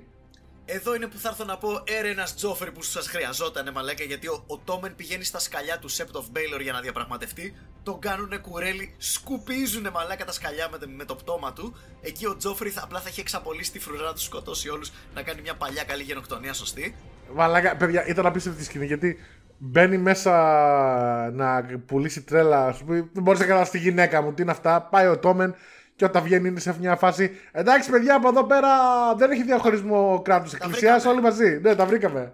ε, θα κάνουμε ένα χαλιφάτο που θα κρατήσει χίλια χρόνια και μ, Μαλάκα, γάμο το. Ο Τόμεν καλός, καλός στα χαρακτήρε, αλλά μουνόδουλος ο κακόβουλο. Εξαιρετικά. Εντάξει. Γενικά μουνο, μουνόδουλος και σε δύο μουνιά, ξα, διαφορετικά, Ναι, ρε, με δύο διαφορετικούς τρόπους τέλος πάντων. Μόνο που όλο αυτό το πράγμα, εκεί που τρίβει λοιπόν τα χέρια της η Σέρσεϊ, γαμάω τα κατάφερα κλπ. Ε, της γυρνάει boomerang η φάση, διότι οι Faith Militant ε, αρχίζουν και μαθαίνουν για τις βρώμες ότι επιδιώταν ε, και με τον ε, Λάνσελ. Ο, αυτός που τη δίνει πρώτος είναι ο Λάνσελ Ο Λάνστερ. Λάνσελ και, Επιδιώσαν και, το. και λέει φυσικά ότι επιδιώκει με μαδερφό τη και, και, και. Οπότε τη συλλαμβάνουν, την κλείνουν στα μπουντρούμια. Ε, σκάει μια συνέχεια και της έλεγε confess, confess να πούμε μια ψιλέγκο. Και τη βάλει. Νταν, νταν, νταν, same. Νταν, νταν, νταν, Α, θα, same. φτάσουμε, θα φτάσουμε και στο same. Ε, σε- σεζονάρα για τη Σέρσι Λάνιστερ μαλάκα. Είχε ευκαιρία η Λίνα Χέντι να παίξει να πούμε Ισχύει. ηθοποιία μέχρι το Θεό. Κυριολεκτικά και μεταφορικά. Ε, οπότε δέχεται να, κάνει, να ομολογήσει στα εγκλήματά της όχι όμως για το, όχι με τον Τζέιμι, εκεί γι' αυτό δεν λέει τίποτα. Ομολογεί για, Για τον ε, Τζέιμι και νομίζω ότι δεν είπε κιόλας ότι βοήθησε να σκότωσουν τον βασιλιά. Ναι, μόνο για το Λάνσελ είπε. Ε, και κάνει το Walk of Shame, παιδιά, σκηνάρα. Ο, bo- ο Body Double με ένα CGI κεφάλι της ε, Λένα Χέντι κολλημένο πάνω. Κάνει Ισχύει, το Walk of Shame. ήταν, μπο- ήταν όντως body double, δεν ήταν ε, η γυμνή Λένα Χίντι. Αλλά αλίμονο, παιδιά, φαινόταν πάρα πολύ καλό. Πολύ, καλή, πολύ καλή δουλειά, ρε παιδί. Μου. Αλλά νο- να σου πω κάτι, την κατευχαριστήθηκα το Walk of Shame, ρε φίλε. Δηλαδή η Cersei επιτέλους πρέπει να μάθει ταπείνωση. Ήταν υπέροχο. Δηλαδή, ήμασταν εκεί μαζί με το κοινό. Παρόλο που ξέρεις, προς το τέλος, ρε παιδί μου, που Τη ματώναν τα λυπάσαι, πόδια τη της, ρε παιδί λυπάσαι. μου, ναι, πάλι ξέρεις, είναι το, το Rick effect, το Theon Greyjoy effect που λες. Α, του αξίζει. Εντάξει, τώρα παιδιά, stop, κομπλέ, τιμωρήθηκε. Αλλά στο μεσαίωνα η αναλογία τιμωρίας και εγκλήματος πάντα ήταν λίγο διαφορετική με σήμερα. Αφού δεν τη φάγανε λάχανο πάλι καλά, τυχερή ήταν.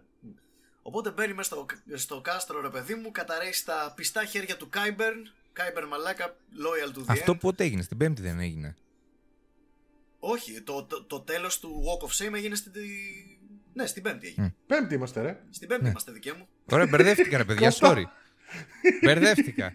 Και. Α, ναι, Και να- επίσης, όχι μο- βασικά δεν κατέρρευσε στα χέρια του Κάιμπερ. Μμμ. Κατέρρευσε στα χέρια του Ναι. Mountain, τον οποίον τον έχει νεκραναστήσει ο Κάιμπερν. Και τον έχει κάνει ζόμπι, κάτι. Και έκανε Και πειράματα τη και ο σηκώνει και Κάιμπερν. την παίρνει αγκαλίτσα και την πάει για νάνη. Την κάνει κουπεπέ.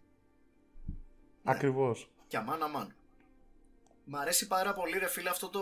Γενικά το lore όσον αφορά τη νεκρανάσταση. Γενικά από ό,τι φαίνεται στο σύμπαν του Game of Thrones γίνεται γενικά να αναστηθούν νεκροί. Και μ' αρέσει που το κάνουν και με δύο προσεγγίσεις. Το κάνουν μέσα από το Lord of Light, αλλά το κάνουν Και με μαγεία μέσα. και με επιστήμη, ναι. Και με μαγεία και με επιστήμη και αντίστοιχα και τα Children of the Forest το κάνανε ξέρεις, με το τελετουργικό Ναι. της. Για την Φαίνεται ακρίβεια μια- κιόλας, ο, ο Κάιμπεν το έχει πει και στη σειρά και στα βιβλία. Ο Κάιμπεν ε, τον είχαν διώξει από την πρωτεύουσα των Μέιστερ, από το Citadel, Ναι. γιατί ο τύπος έκανε απαγορευμένα πειράματα. Ουσιαστικά ο τύπος ήταν ε, αλχημιστής. Ναι, απλά στην ουσία προσπάθησε να κάνει tap στην ίδια δύναμη που έχουν οι High Priests ε, του κόκκινου θεού, απλά με διαφορετικό δρόμο. Ναι, ναι. Και γι' αυτό το αποτέλεσμα δεν βγήκε και τόσο καλό, ρε παιδί μου. Είναι πρωτάρης. Στη δεύτερη προσπάθειά του μπορεί να τα πάει καλύτερα. Πλάκα πλάκα παιδιά, ο Κάιμπεν παίζει να είναι από τους πιο ενδιαφέροντες δευτερεύοντες χαρακτήρες στη σειρά. Ναι, ρε φίλε. Είναι, ε, by the way, πάλι από τους αγαπημένους μου χαρακτήρες γενικά ο Κάιμπερν. Και το μοτίβο με τους ε, Γκρίσιλντ γέρους του Game of Thrones συνεχίζεται. Ισχύει, ισχύει. Ωραία, λοιπόν, αυτό. Εντάξει, τι άλλο. Ε, ε, να, να Ε, πούμε ε, τι γίνεται να- με το. Να, Να πούμε δούμε- πρώτα απ' όλα ότι ελευθερώνουν την Μάρτζορι, η οποία είναι πλέον αυτή η βασίλισσα. Ναι, ναι προς το τέλος εκεί πέρα. Μπράβο, αν είναι σωστά, ο. Κάτσε, περίμενε. Κάποια στιγμή ο Τζέιμι δεν πηγαίνει έξω από το Sept of Baylor και λένε ότι. εννοούν- Α, το Πάει να είπαμε αυτό, πουλήσει, εντάξει, ναι, ναι. πήγε να πουλήσει τρέλα ο Τζέιμι, αφήστε την. είχε φέρει και κάτι στρατιώτε. Βγήκαν όλα τα σπουργία και σου λέει Άστο γιατί θα γίνει μαλακία, θα αιματοκυλιστούν όλοι. Και μετά που βγήκε ο. ο Ο βγήκε ο Τόμεν εκεί πέρα και είπε: Όχι, παιδιά, από εδώ και πέρα η πίστη και το κράτος είναι όλα μαζί. Η πίστη και η Α, ναι, κόρη που, ήταν, που ήταν έτοιμος να ξεσπάσει εμφύλιος πόλεμος εκείνη την ώρα. Ναι, ναι, Εντάξει, ναι. Ωραία, πάει αυτό το storyline. Ε, να πούμε για τον Τζέιμι επίσης ότι σε αυτή τη σεζόν είναι που το επόμενο δίδυμο buddy cop movie του Game of Thrones μετά την Άρια και το Hound είναι ο Τζέιμι Λάνιστερ και ο ε, τέτοιος. Πόντρικ. Ο, Μπρο, ο Μπρον. Α, ναι, ξεχάστηκα. Α, ναι. Ε, ο Που Μπρον παλιότε- ο Μπρον στην, νομίζω προηγούμενη κιόλας- σεζόν, στην προηγούμενη σεζόν δεν το είπαμε, του έμαθε ξιφομαχία λίγο, Ναι. ρε παιδί μου. Ωραίες σκηνές Προ- είχαν, προ- ξέρεις, ωραίο διάλογο. προσπαθούσε να του μάθει να παλεύει με το αριστερό χέρι. Ωραία επιλογή να τους βάλουν να κάνουν interact. Ήταν, ξέρεις, πάλι καλά που υπήρχαν και αυτοί, αλλιώς το Dorn θα ήταν κυριολεκτικά skippable. Παίζει να μην έβλεπα καμία σκηνή από τον Dorn. Άμα δεν ήταν και αυτοί οι δύο μέσα να ανταλλάζουν και καμιά ατάκα.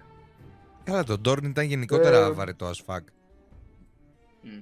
Ήταν πολύ πιο σιρένιο πλέον. Είχαμε αρχ- άρχισε η σειρά να γίνεται πι- λιγότερο βιβλίο και περισσότερο σιρένια.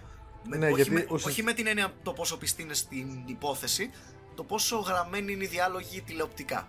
Ναι, γιατί ουσιαστικά στον Ντόρν είχαμε την ε, γκόμενα του Όμπεριν να προσπαθεί να πει στον αδερφό του, ο οποίος ήταν ο βασιλιάς του Ντόρν, να πάρουν εκδίκηση για τον Όμπεριν. Η οποία είχε μαζί της και τις 7 κόρες του Όμπεριν, τις Snake Sons. Wizards. Sun Snakes. Ναι, Damn girls. Sun Snake, ναι. Οι οποίες πέθαναν και Ε. ακριβώς με, το, μα- με το όπλο της επιλογής τους, παιδιά. Δεν ξέρω αν το ξέρετε αυτό. Ισχύει. Ισχύει. Ε, όπως, Ειρωνικό. όπως και να έχει, τους πιάνουν, ξέρεις, κάνουν, γίνονται κάτι ξιφομαχίες εκεί πέρα, ξέρω εγώ. Έχει μερικά ωραία one-liners ο Μπρον. Ε, τους κλείνουν φυλακή, μετά που τους πάνε πάνω, ξέρω εγώ, να διαπραγματευτούν. Λένε, οκ, θα πάρουμε πίσω την ε, κόρη παύλα ανιψιά μου. Την παίρνουνε. Ε, πριν την πάρουν όμως, κάνει, της κάνει ένα πολύ ωραίο σεξι φιλί στο λιμάνι η, η μαλακισμένη με το καρεδάκι. Μμμ. Αυτή η, η, η αικίτησα πια είναι τέλος πάντων η, Δεν θυμάμαι το όνομα της χαρακτήρας. η χείρα του Όμπεριν. Ναι. Θα τη Ε, βρω οπότε, τώρα, ρε. η- Να τη βρεις. Η- η- Α, στο Θα ταξίδι βρω φίλε, που τη λέει ο την Τζέιμι πουτάνα. ομολο... Πάει να, της πει ότι, πάει να ομολογήσει ότι είναι ο πατέρας της στη ομολογεί. Μυρσέλα. Και η Μυρσέλα λέει: Μα το ξέρω. Η Μυρσέλα ήταν σε φάση bro, δεν έχω πρόβλημα εγώ. Είμαι κομπλέ. Αφού είσαι καλός. Ελάρια. Και εγώ είμαι οκ, ξέρω εγώ και δεν είμαι τρελή. Ελάρια, ναι, μπράβο, Ελάρια Σαντ. Και εκεί πέρα λοιπόν, δηλητηρίαση πάλι. Πάνω που του είπε Και- κιόλας, έτσι. ίσως από τα αγαπημένα μου. Yes. Εν τω μεταξύ αυτή Λοιπόν. πο- απλά το κατάλαβε έτσι. Φάση δεν μας έχει εξηγήσει κάτι πέρα από αυτό. Ε, νομίζω ότι αυτά με το storyline του Dorn. γενικά του, του Dorn, ναι. Yay, fuck Dorn. νομίζω ότι Ε, ναι, έχουμε και λίγο Dorn στην επόμενη σεζόν. Είναι, αλλά είναι fuck it τόσο even αδιάφορο harder. το Dorn που σε κάποια φάση, ρε παιδί μου, στην τελευταία σεζόν απλά λένε και το Dorn έχει καινούριο πρίγκιπα. Πώς το λένε, χαιστήκαμε. Δεν, δεν πρόκειται να αναφερθούμε καν σε αυτό. απλά να ξέρετε Το ότι Dorn παίζει είναι- και πρίγκιπας, ξέρω εγώ εκεί αυτό. Ναι. Είναι punchline μαλάκα πλέον το Dorne. Πραγματικά. Λοιπόν, να πούμε τι γίνεται με τον, ε, με τον Tyrion. να πούμε. Πάμε να όχι, δούμε. Ο- όχι, ο βασικά- Tyrion είναι, στο- είναι στο Έσσος, οπότε πάμε στο τέλος με τον Tyrion. Ναι. Να κρατήσουμε την ίδια δομή. Πάμε στο, πάμε στο Jon Snow, πάμε βόρεια. Πάμε να δούμε τι Πω, πω, γίνεται. τι έγινε με αυτό, ρε πούστη. Ο Τζον Σνόου, α ναι, όχι ναι, μαλάκα, τι λέμε, ναι. Ε, το, το, το storyline του Τζον Σνόου αρχίζει και αποκτά λίγο περισσότερο ενδιαφέρον και δεν είναι απλά μια σειρά από μάχες και honorable dialogue. Ε, ο Τζον Σνόου συμπαθεί τον Όλι, τον κάνει όπως έκανε ο, το- ο Lord Commander πιο παλιά, ο Μόρμον τον είχε κάνει βοηθό, τον κάνει τον Όλι βοηθό. Ε, σκο- Η, Μελισά, η Μελισάνδρη αρχίζει και εκδηλώνει τον ενδιαφέρον της και του λέει διάφορα υπονοούμενα. Αυτός όμως είναι σε φάση. Α κρατήσω αποστάσεις, κάτι δεν πάει καλά. Τι υπονοούμενα, κάποια στιγμή πάει να τον πηδήξει και λέει όχι. I'm so Πω, honored. πω, μαλάκα, το θυμάμαι αυτό, τι περίεργο. τον ξεκαβαλάει, ναι. Ο Στάνις βάζει στην πυρά το Μανς να τον κάψει ζωντανό για τιμωρία. Και ο Τζον του Και- κάνει mercy kill. Ναι, τον βαράει με το τόξο.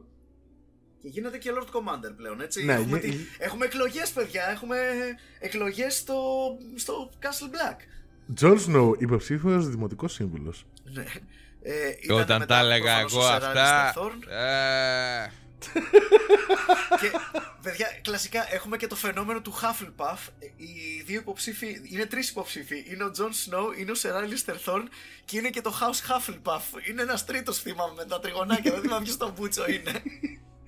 Και, και εκεί πέρα να πούμε ότι κανονίζει ο Σαμ εξαιρετικά και εκείνος είναι υπο- ε, ουσιαστικά υπεύθυνος που βγαίνει ο Τζον Σνόου Lord Commander. Αν εκεί πέρα που του λένε για το Sam, τι κάνει η Γκίλι το κομμενάκι σου, ξέρω εγώ, η wild, your, wild, your wildling whore; Ε, ή μάλλον αυτό το λέει ο Σερ Τζάνο που ήταν ο αρχηγός του, του Kingsguard που τον έστειλε ο Tyrion μαλάκα στο μέτωπο, στα σύνορα. Άντε, γεια, στον Έβρο. Και να πούμε κιόλας ότι ο Στάνις παράλληλα του είπε: Ξέρεις κάτι, τάξε το Night's Watch στο πλευρό μου να πολεμήσεις μαζί μου και θα σε κάνω επίσημο διάδοχο του Winterfell. Και ο Τζον του λέει: Όχι. Ωραίο ήταν αυτό, πολύ ωραίο. Φάση έχω τα αδέρφια μου και ξέρεις, ήταν πολύ αυτό που πάντα ήθελες. Ε, τελικά fuck you. Δεν το ήθελα. Ναι, ξέρεις γιατί προσπαθούσε ο Τζον Σνόου να μην μπλεχτείς σε αυτό. Υποτίθεται ότι οι Night's Watch δεν μπλέκονται σε αυτά, είναι ουδέτεροι. Υπάρχει γενικά ένα. Όχι, υπάρχει και ένα μοτίβο του Snow να του δίνουν πάντα εξουσία και να μην τη θέλει.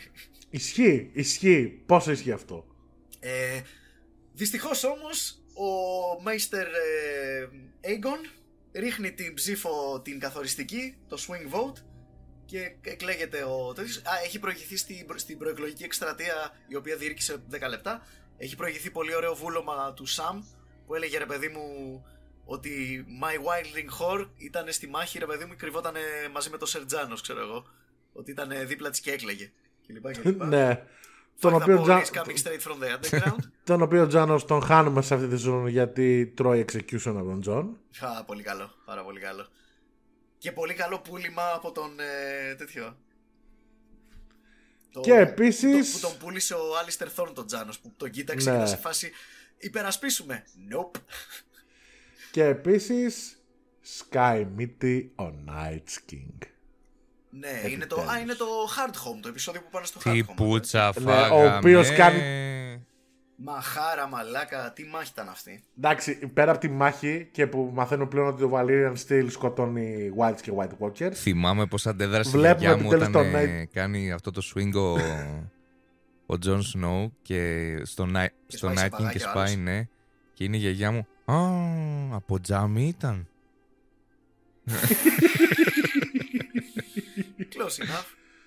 Ε, Και μ' άρεσε λοιπόν- επίσης- μ' άρεσε όταν υποχωρήσανε εκεί πέρα το, η, η επική σκηνή προφανώς που ήταν ο Night King ε, Come Ναι, on, bro. ναι, ναι, ναι. Τι γαμάτη σκηνή. Το καλύτερο meme generator ε, πλανάκι ρε παιδί μου από το Game of Thrones. Ε, εν τω Πώς μεταξύ να απλούστηκαν ρωτήσω, πάλι. κάνανε Ναι, μα, recast, ε, ε, κάνανε recast τον, ε, Ε, από εκείνη τη σκηνή. Δεν θυμάμαι τον, ήταν ε, στην Night επόμενη. King. Νομίζω, νομίζω ναι. Νομίζω Ένας, ναι. κασ... ένας κασκαντέρ είναι, κάτι τέτοιο νομίζω είναι. Δεν ξέρω τι σκατά. Δεν είναι- Κασκαντέρ είναι. Κασκαντέρ Προάκτορ. είναι. Γιατί Αλλά- δεν είναι η Ασχολείται ίδια φάτσα αριθμών. με αυτή που έχουμε, που έχουμε ας πούμε, σε αυτές τις σεζόν; Όχι, όχι, τον έχουν αλλάξει τον ηθοποιό. Απλώς δεν θυμάμαι αν ήταν στην επόμενη σεζόν ή από αυτό το επεισόδιο και μετά. Νομίζω είναι από αυτό και μετά. Anyway, Όπως και να έχει, η, η υποχώρηση είναι- τους έχει πλάκα που φεύγουν με τις βαρκούλες τους και ο γίγαντας, ρε παιδί μου, είναι σε φάση. Εγώ πατώνω, παιδιά, είμαι, είμαι εντάξει, πατώνω. ναι. Και ενώ φεύγουν Ναι, ναι, λοιπόν. recast. Sky με Αυτός τον που Night King. έκανε το hardcore λεγόταν Richard Break και ο άλλος λέγεται Vladimir Fjordik. Αυτός που τον παίζει μέχρι και Ναι. το τέλος. Ναι. λοιπόν, και, και την ώρα λοιπόν που φεύγουν what όλοι she με said. τις Title of my βάρκες sex να tape. σωθούν προ, προσπα- προσπάθησα να αποφύγω αυτό το πολύ low αστείο αλλά δεν το αποφύγαμε τελικά.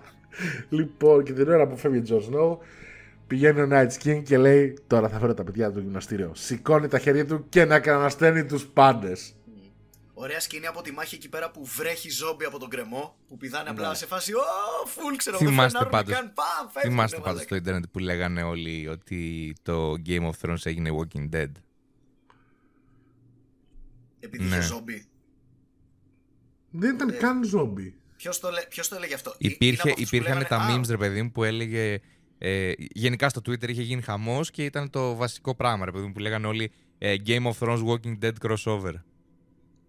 That was the stupidest thing I ever Ναι. heard. Πραγματικά. το μόνο κοινό είναι ότι έχουν ζωντανούς νεκρούς και τίποτα άλλο. Τέλος πάντων και ο Τζον μετά Κάποιος από αυτή τη θυλίζει μάχη. τον κόνοπα. Γυρνάει λοιπόν θριαμβευτής. Ο Τζον Σνόου στο Castle Black αναλαμβάνει τη διοίκηση και την άλλη μέρα ξυπνάει και τρώει πρωινό. Όχι. α, α, δεν γίνεται αυτό. Οκ, cool. λοιπόν, Θυ- καταρχάς, θύμι- Θύμισε μου, συνειδητο- ρε μαλακά, γιατί ήμουν στο κινητό μου σε εκείνη τη σκηνή. Δεν, δεν πρόσεχα. λοιπόν, ε, προσπαθεί ο Τζον Ζώου να πείσει τους υπόλοιπους μέσα στο Night Watch ότι είδα, έγινε αυτό και αυτό. Έχουμε White Walkers. Δεν θα τη βγάλουμε καθαρή μόνοι μας. Πρέπει να φέρουμε μαζί μας και τους Wildlings. Οι οποίοι Wildlings θέλουν να έρθουν και αυτοί μέσα στο κάστρο του Night Watch. Κολιτσίδες.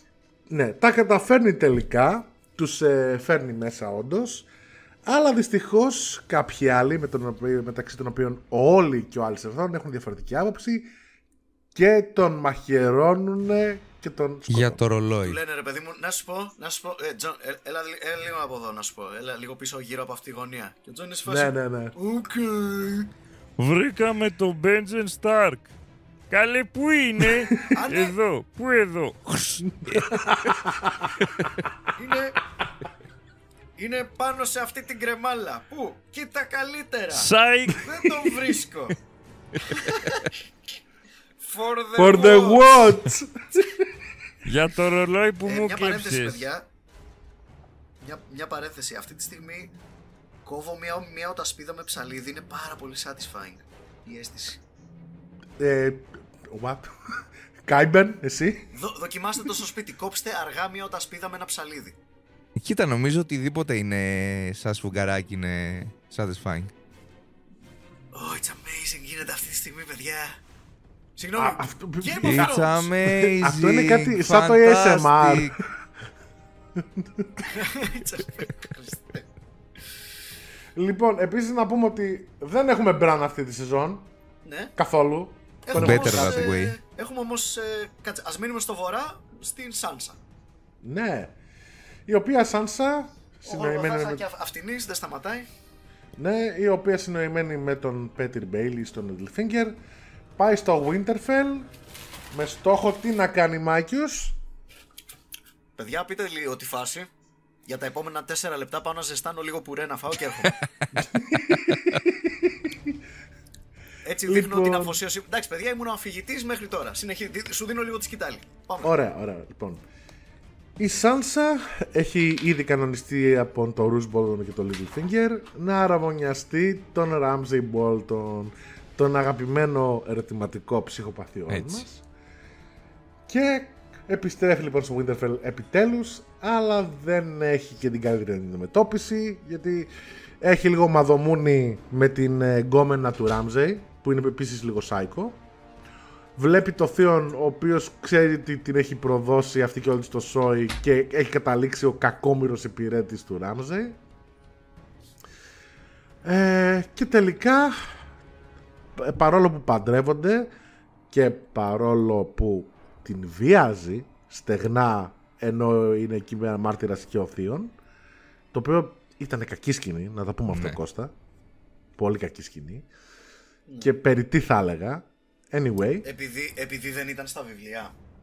ε, όχι, ήταν στα βιβλία, αλλά ε, σε εκείνη τη φάση δεν ήταν η Σάμζα. Η Σάντζα. Και για την ακρίβεια κιόλας, ήταν ακόμα χειρότερο στα βιβλία, γιατί έχει πάρει τη γυναίκα του Ράμζεϊ, την έχει βάλει, την έχει ξαπλώσει κάτω και τη λέει στον Θείον, καλά, ετοίμασέ την εσύ με τη γλώσσα σου και αν δεν υγρεί μέχρι να κατεβάσει το παντελόνι μου θα σου σκοτώσω.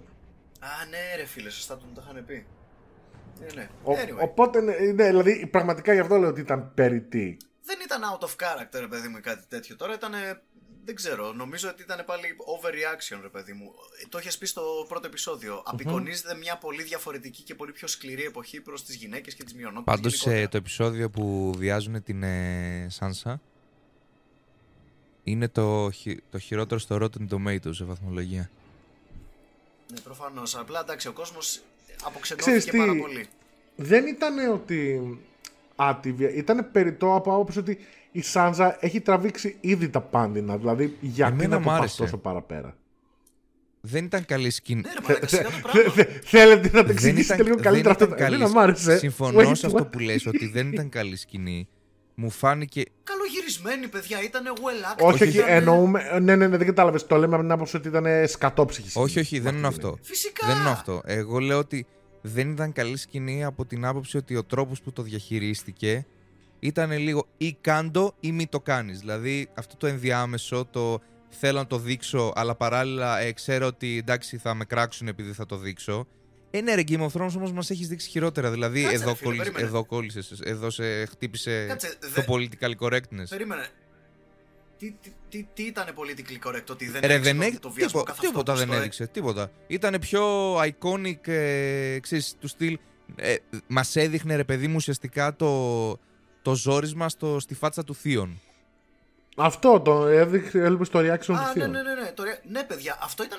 Sorry, ρε παιδιά, αλλά αυτό για μένα έκανε τη σκηνή λίγο πιο tasteful. Δηλαδή, άμα ήταν γυρισμένο όπως ε, τη Καλύση, ας πούμε, η πρώτη νύχτα του γάμου της, θα, εκεί μπορεί και να παραπονιόμουν κι εγώ ότι ήταν too much. Αλλά μ' άρεσε, ρε παιδί. Ξέρεις κάτι, Περί- εγώ επιμένω, εκείνη η σκηνή με την κάλυψη δεν ήταν βιασμός για μένα. Για μένα ήταν ε, ο τύπος που δεν τον ένοιαζε ότι η άλλη ήταν παρθένα και δεν ήξερε τίποτα, απλά την έβαλε κάτω και την άρχισε. Δεν τον θεωρώ βιασμό εκείνο ακριβώς. Όχι, αυτό ήταν ξεκάθαρο βιασμός. Το ότι είχαν ενωθεί με τα δεσμά του γάμου ήταν μη συνενετικό, ρε φίλε. Παντρεμένη, είτε- παντρεμένη Ξεκάθαρα. ήταν και με το Ράμζι, να τα λέμε αυτά. Ακριβώς. Οπότε για τους ίδιους λόγους λοιπόν ήταν βιασμός, αλλά από εκεί και πέρα εμένα δεν με χάλασε. Μέσα στα πλαίσια του Game of Thrones ήταν χειρότερα πράγματα έχουν γίνει. Απλά νομίζω ήταν, ήταν λίγο overreaction και λίγο virtue signaling από πλευράς του Ιντερνετ. Όπως και να έχει, όπως και να έχει, ευτυχώς Αλλά συνεχίζουμε, για ναι. τη Σάντζα ε, αποδράνε μαζί με το Θείον αφού έχουν φάει την ψυχοπαθή γκόμενα του Ράμζεϊ και την κάνουν από το Winterfell.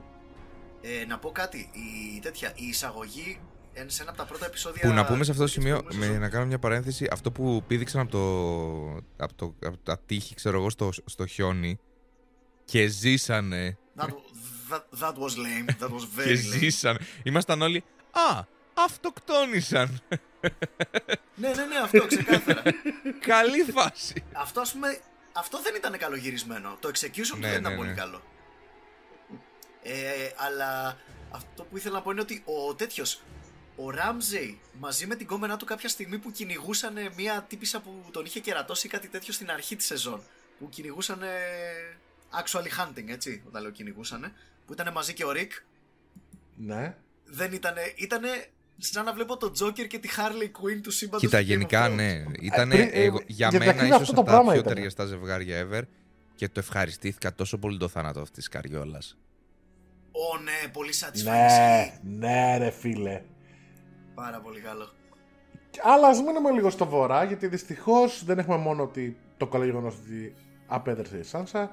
Δυστυχώς έχουμε την οικογένεια Μπαράθων και πιο συγκεκριμένα τον Στάνη.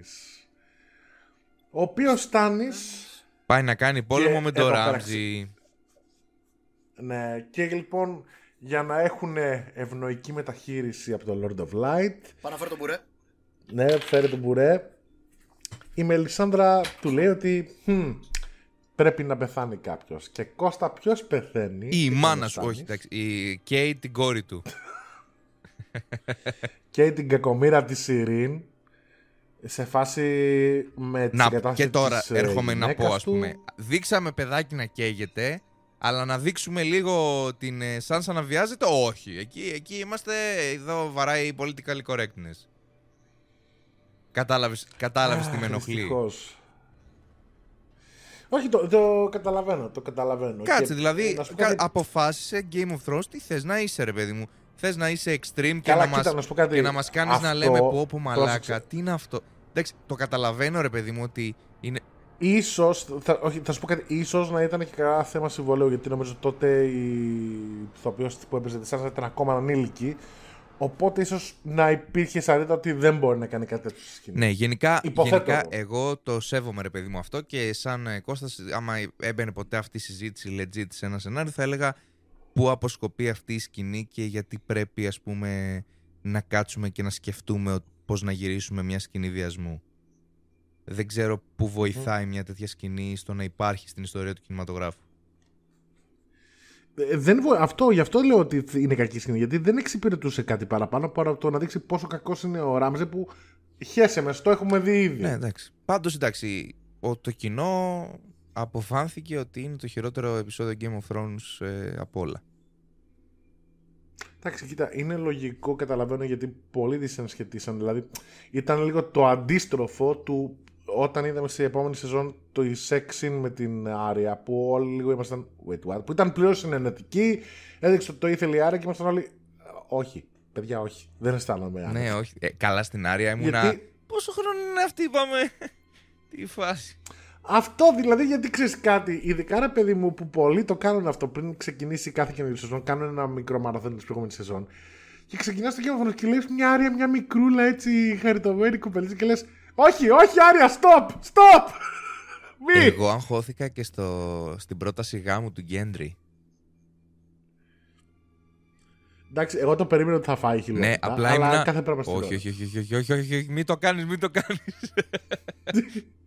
Μαλάκα, ο τύπος γονάτισε κιόλας, ήταν τόσο παραδοσιακός.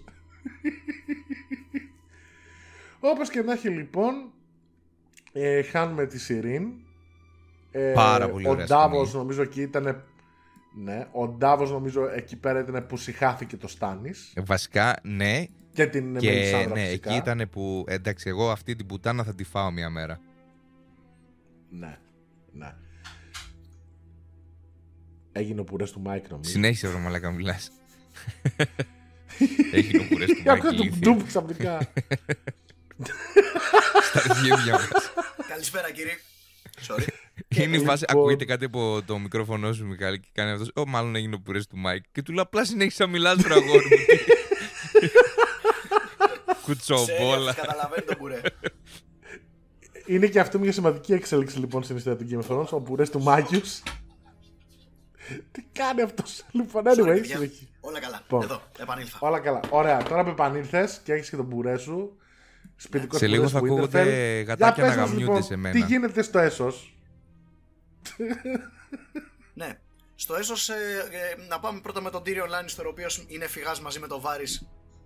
Ε, πίνει για να ξεχάσει την αρχή, είναι τρελός μπεκρής, τα έχει παρατήσει όλα. Ο Βάρης είναι σε φάση να σου πω, εσύ άμα δεν κάτσε εδώ, εγώ κατεβαίνω κάτω να βρω την Daenerys Targaryen και να την υπηρετήσω, for the realm.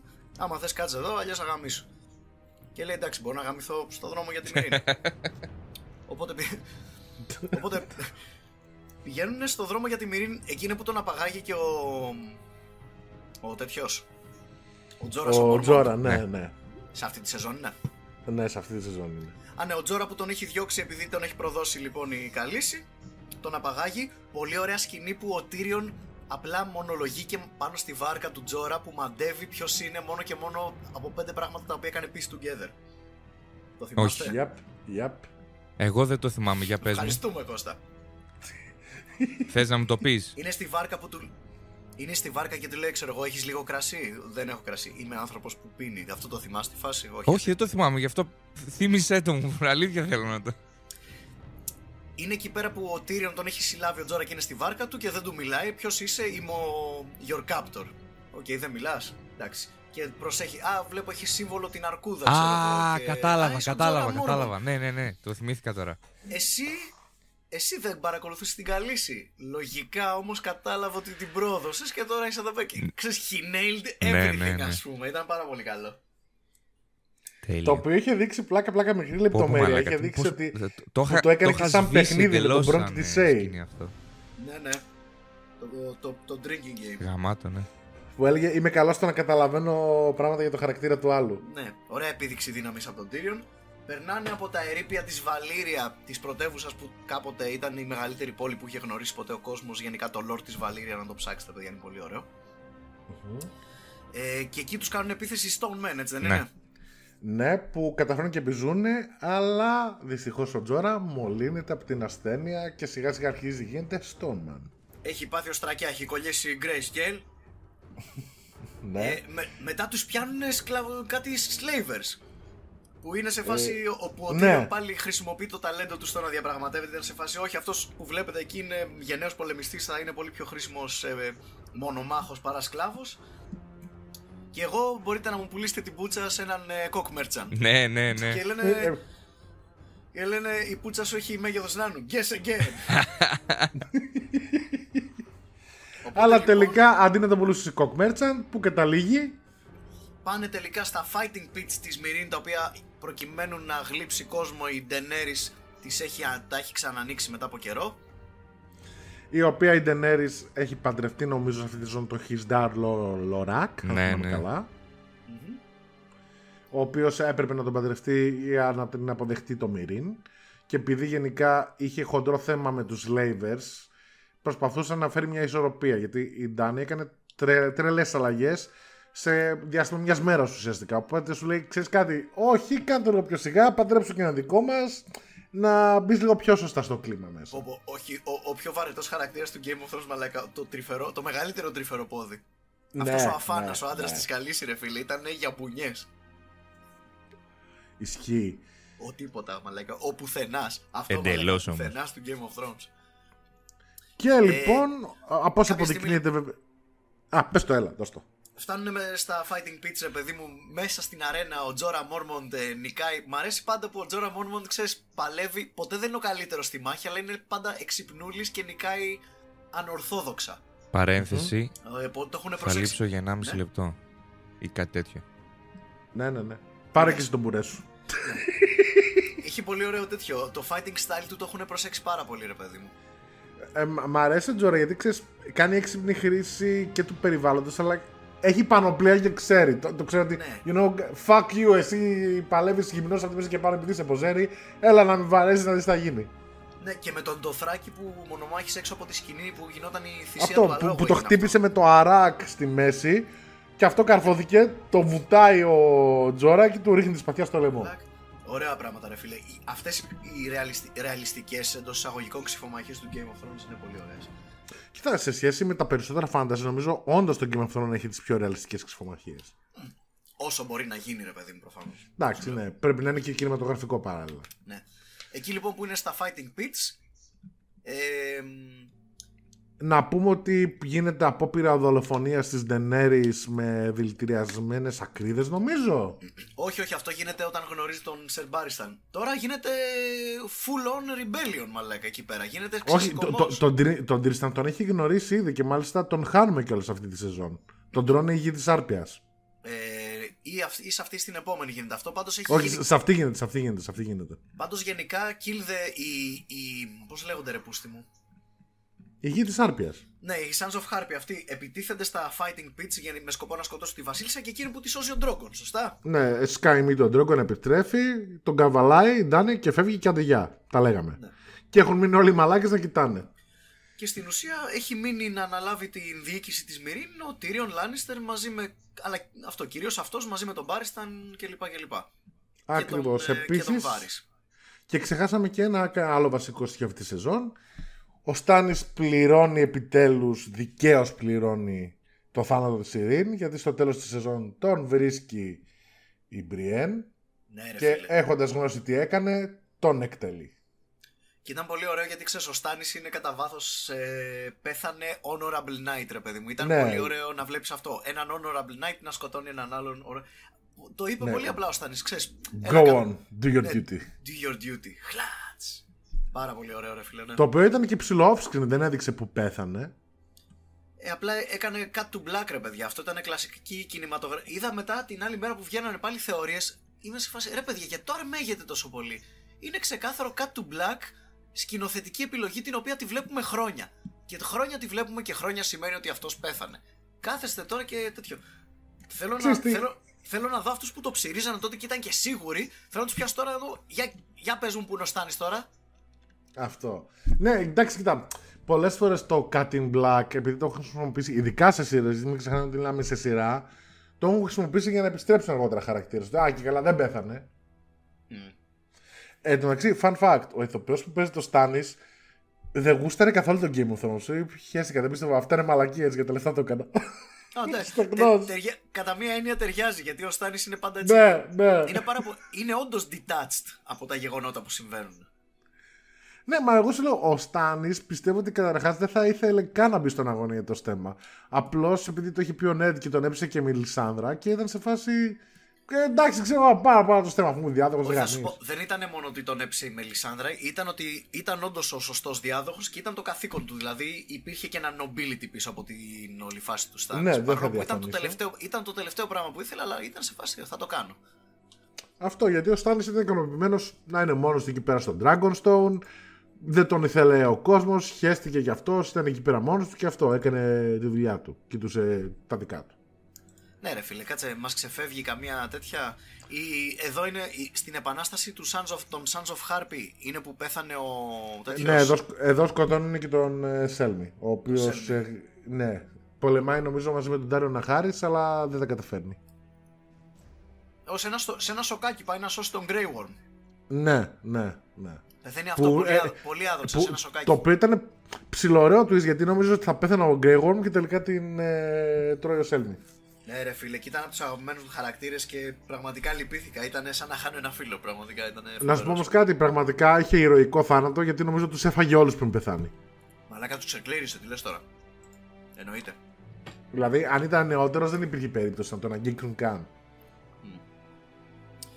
Ε, τι άλλο, σε, αυτό το, σε αυτή τη σεζόν ήταν και ο διάλογος που είχε ο, ο Tywin Lannister με την ε, Queen Olena. Α,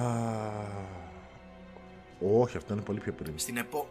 Ξέρεις ποιο λέω, εκεί πέρα που ξέρεις, ε, που, διαπρα... ναι, ρε, που διαπραγματεύεται η Queen Olena την απελευθέρωση του γιού της Νομίζω αυτό ήταν στην προηγούμενη σεζόν. Αν δεν κάνω λάθος. Όχι, ρε, αφού δι- διαπραγματεύεται την ε, απελευθέρωση του Λόρα Τάιρελ, ξέρεις γιατί. Γιατί και, και λέει στον, ε, στον Τάιμουν Λένιστερ, καλά, ρε φίλε, εσύ ήσουν τόσα χρόνια στο στρατό, δηλαδή εσύ ποτέ δεν έχεις κάνει τίποτα. Ναι, Come on. ναι, και, και μ' αρέσει το βλέμμα εκεί πέρα το Win. Never. Never. ναι, εκεί ρε φίλε ο Τάιουιν Λάνιστερ την έπαιξε μαλάκα. Ήταν πολύ μεγάλο, ξέρεις, πολιτική σκακέρα, πολιτική μονομαχία των δύο εξπέρ. Ναι. Και ο Τάιουιν τη γάμισε μαλάκα. Γιατί ήταν, ξέρεις, και η τύπησα τον παραδέχτηκε κιόλας. Ήταν σε φάση, ξέρεις, η φήμη σου προηγείται και πραγματικά σήμερα την επιβεβαίωσες. Πολύ ωραία σκηνή αυτή που την Αυτό, αναγνώρισε. ε, το εντάξει. σεβάστηκε. Να σου πω κάτι. Όταν έχεις Charles Dance και Diana Rigg να παίζουν, εντάξει, προφανώς Ναι, θα ρε, δεις φίλε. υπέροχη σκηνή. Και οι δύο είναι masters στην τέχνη τους. Απλά κάτσε πίσω και δες το. Ε, η Άρια ακόμα δεν έχει τέτοιο. Η Άρια απλά εκπαιδεύεται σε αυτή τη σεζόν. Είπαμε για Άρια σε αυτή Α, τη ναι, σεζόν. έχουμε ξεχάσει την Άρια. Πολύ σωστός. Ναι, η Άρια τελικά φτάνει στον ε, ασπρό μαυροϊκό ή το αρχηγείο των Faceless Men.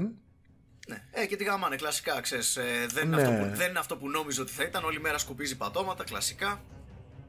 Αυτό μέχρι που η τελευταία της δοκιμασία και έτσι κλείνει το storyline της είναι ότι την τυφλώνουν και χάνει το φως της.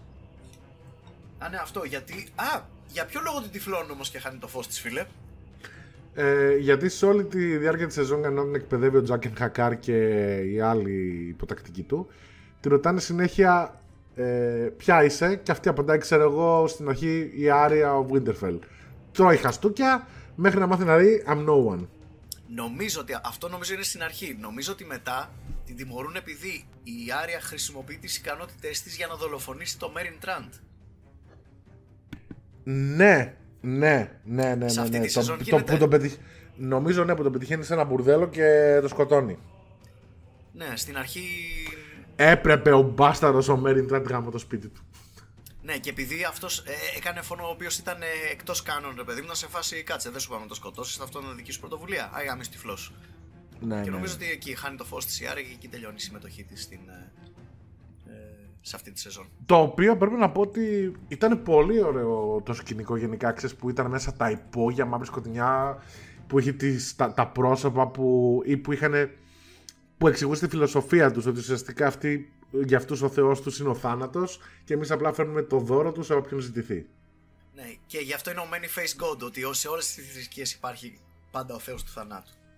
Οπότε τελικά ο, ο ένας και πραγματικός Θεός είναι ο μόνος που, έχει, που έχουν κοινό όλες τις θρησκείες και καλά. Ωραίο τέτοιο, ωραίο, Ναι. ωραία φιλοσοφία. Ωραία. Βέβαια, αυτό που μου έκανε εντύπωση είναι ότι δεν είδαμε κανέναν άλλον faceless man εκεί πέρα. Δηλαδή, μόνο ο Τζάκιν Χακάρι ήταν. Έβλεπες κάποιους άλλους να υπάρχουν, αλλά δεν έβλεπες ότι είναι ένα τάγμα δολοφόνων, ασασίνων Ναι, και κάναν ήτανε- πράγματα. Ήταν λίγο πιο low budget το τέτοιο, ξέρεις. Θα μπορούσαν να το είχαν κάνει πιο προσεγμένο.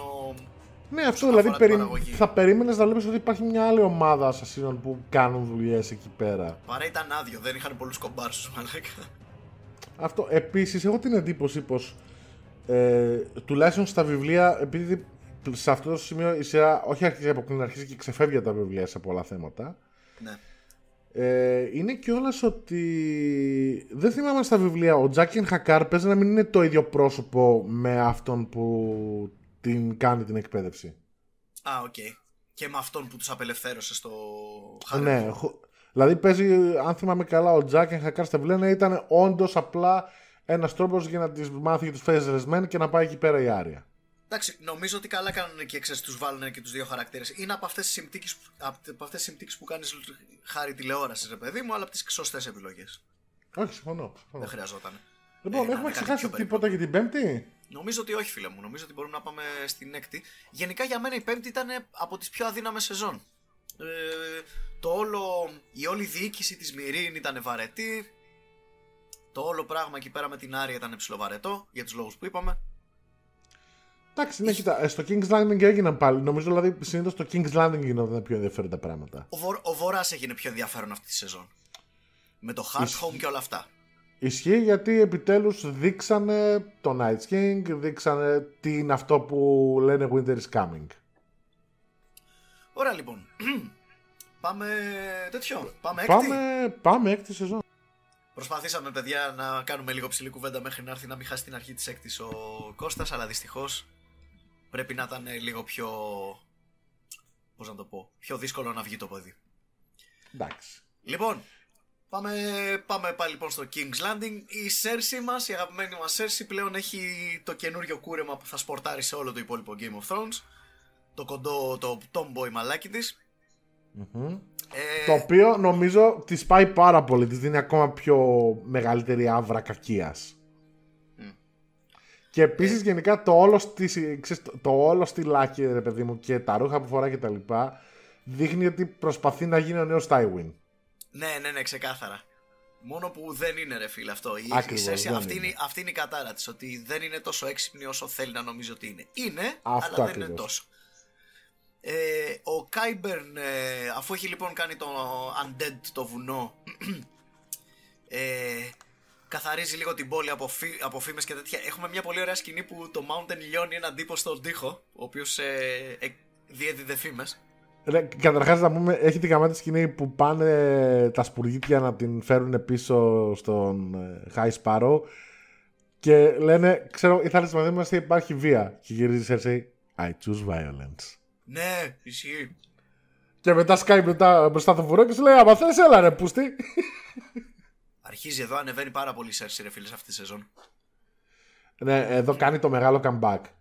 Ναι. Και, και, και το κάνει με επικό τρόπο. Παίζει να Ναι. έχει μία από τις καλύτερες σκηνές στη σεζόν και γενικά στο Game of Thrones. Θα φτάσουμε σε λίγο πλάκα πλάκα γιατί Ναι, είναι στο ναι, storyline ναι. του, του, τέτοιου, του Lannisport πήγα να πω. Του King's Landing. Ε, οπότε συνεχίζει να προσπαθεί να κάνει influence στον King Tommen, ρε παιδί μου, ο- ο- να ανταγωνίζεται την Marjorie με, στο influence με τον King Tommen.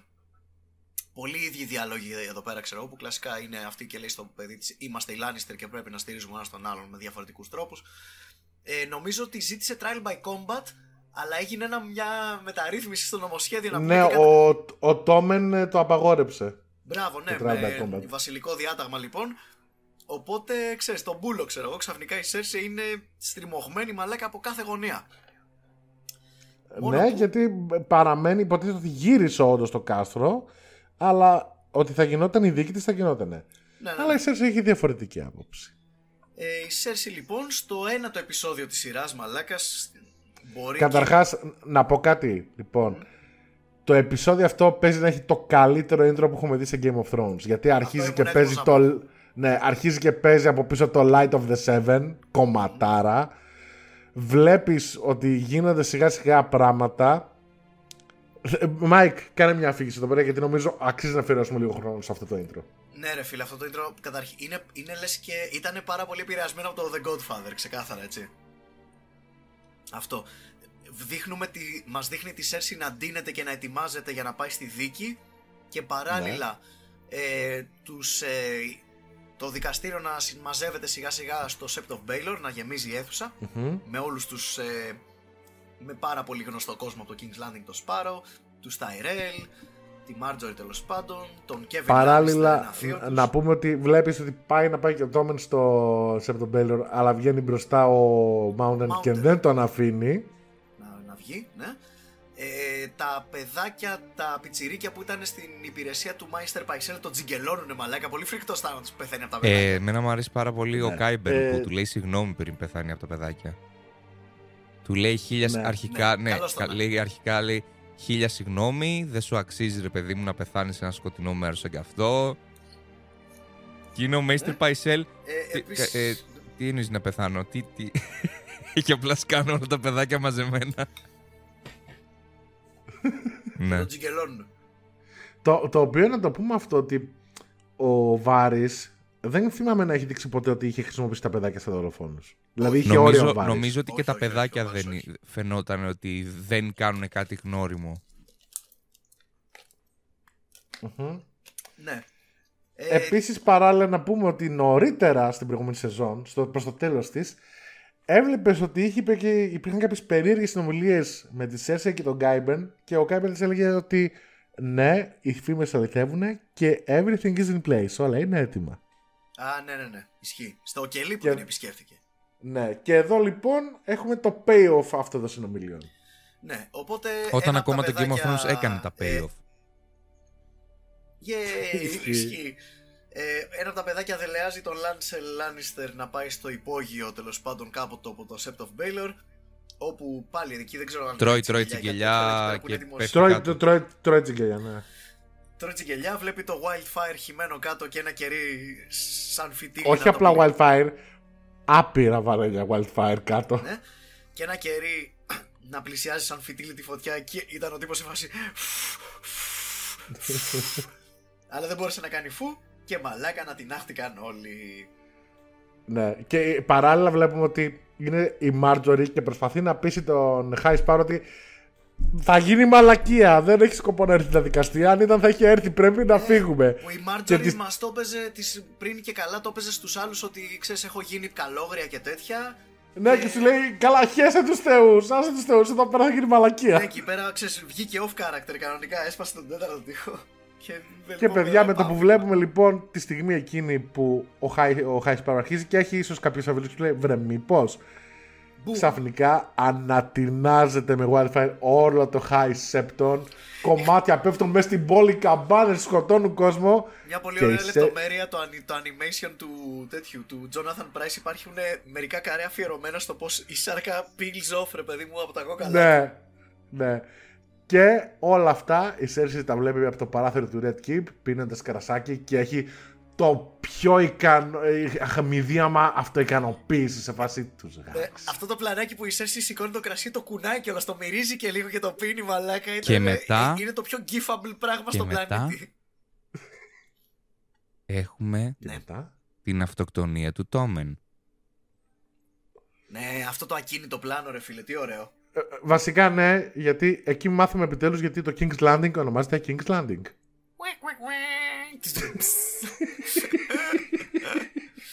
ναι. Ε, ήταν συγκλονιστική εκείνη η αυτοκτονία, actually, γιατί το βλέπει και ο, και ο Τόμεν ο Κακομοίρης. Έχασε τη γυναίκα του. Ε, Σου λέει η μάνα μου το έκανε αυτό, οπότε το βλέπεις. Μένει παγωμένο το πλάνο, δείχνει το παράθυρο, φεύγει ο Τόμεν εκτός πλάνου, αφήνει την κορώνα Φύγει το του, στέμα. επιστρέφει, απλά ανεβαίνει και φεύγει κάτω. Ναι, να μην χαλάσει το στέμα.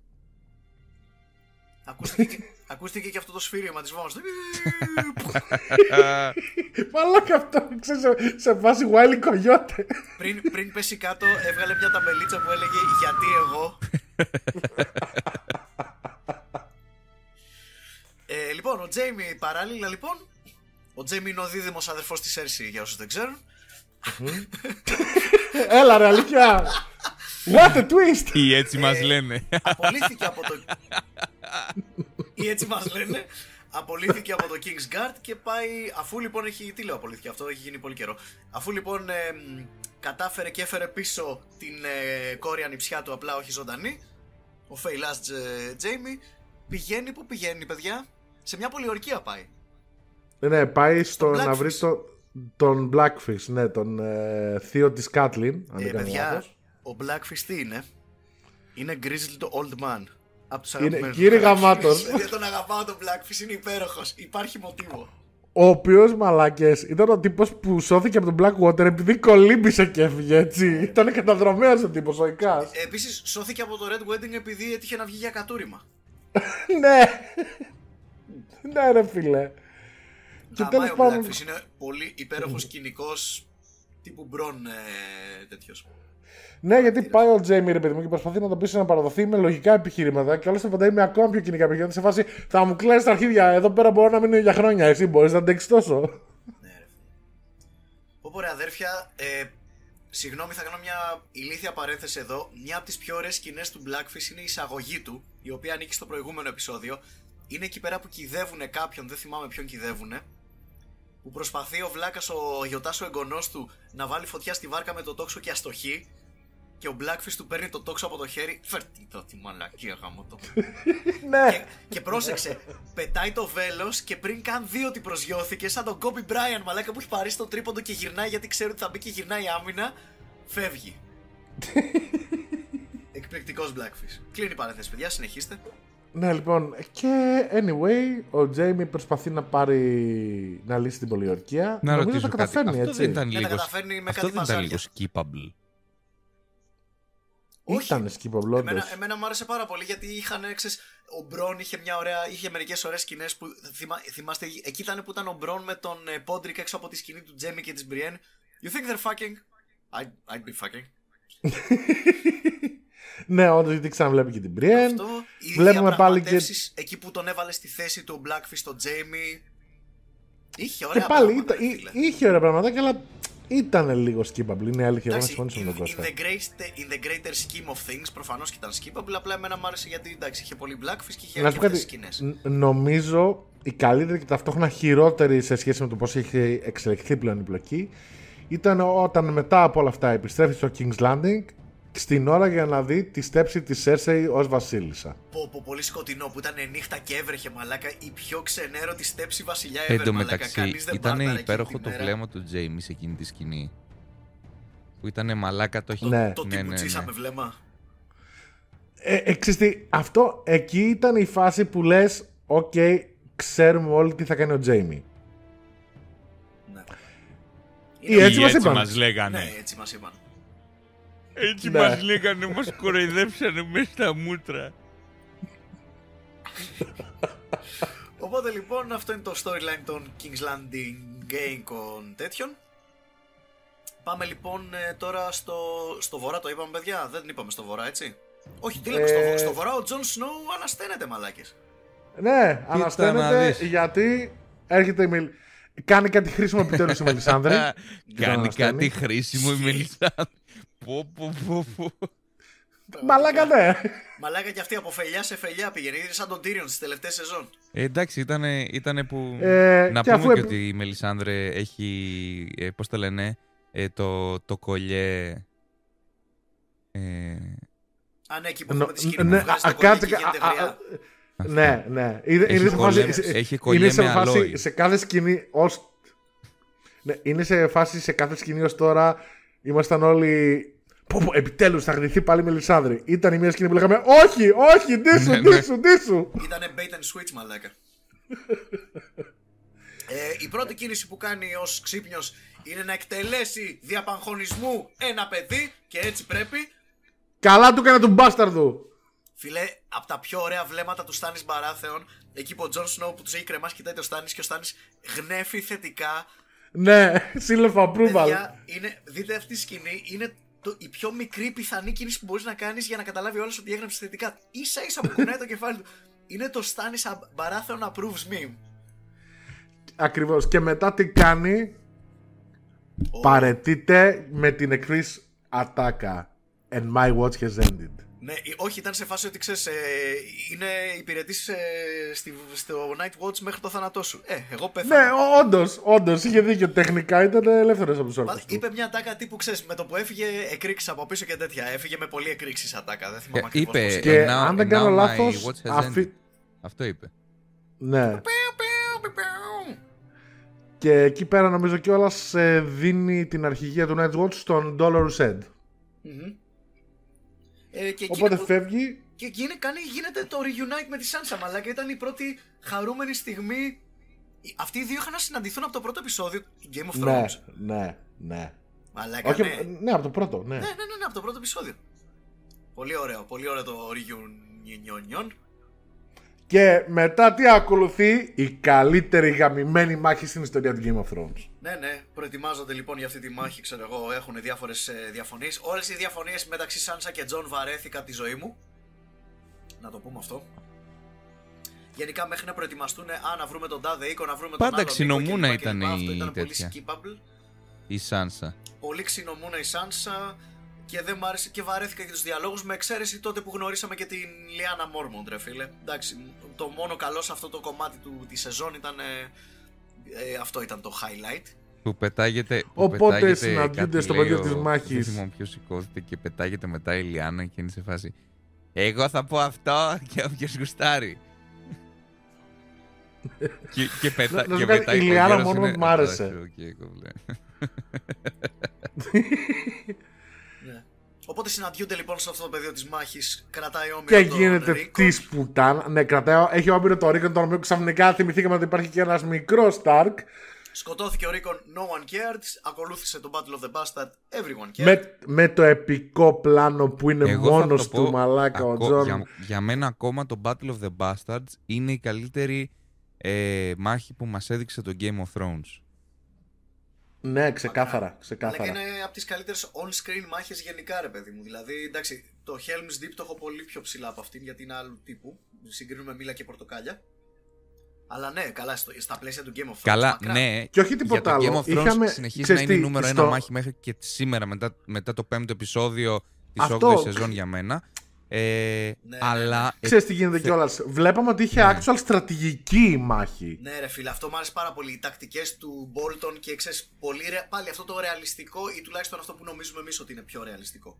γενικά μου άρεσε πάρα πολύ, ρε παιδί μου, σε επίπεδο του «Α, γίνεται να δείξεις και έτσι τις μάχες». Δηλαδή ήταν ωραίο.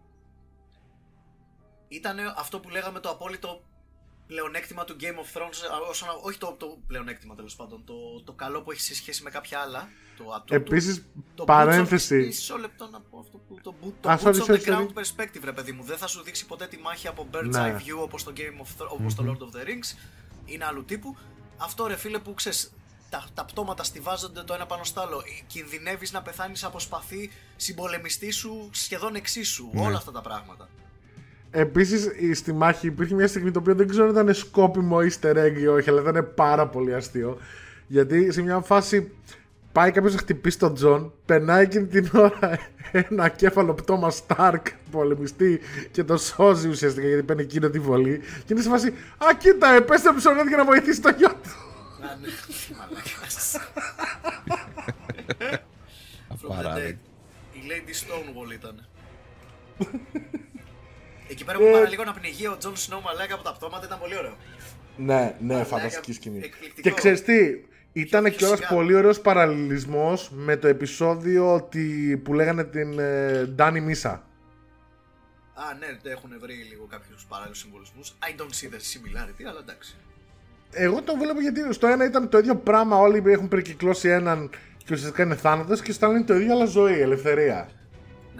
Ναι. Με παρέμβαση λοιπόν τη Σάνσα τελευταία στιγμή ήρθε το ιππικό από το Eyrie και έσωσε τη Ναι. μέρα γιατί ο Τζον Σνόου είναι ο χειρότερος στρατηγικός commander όλων των εποχών. Ο Ράμζεϊ βλέπει ότι την έχει πουτσίσει και φεύγει πίσω στο Winterfell.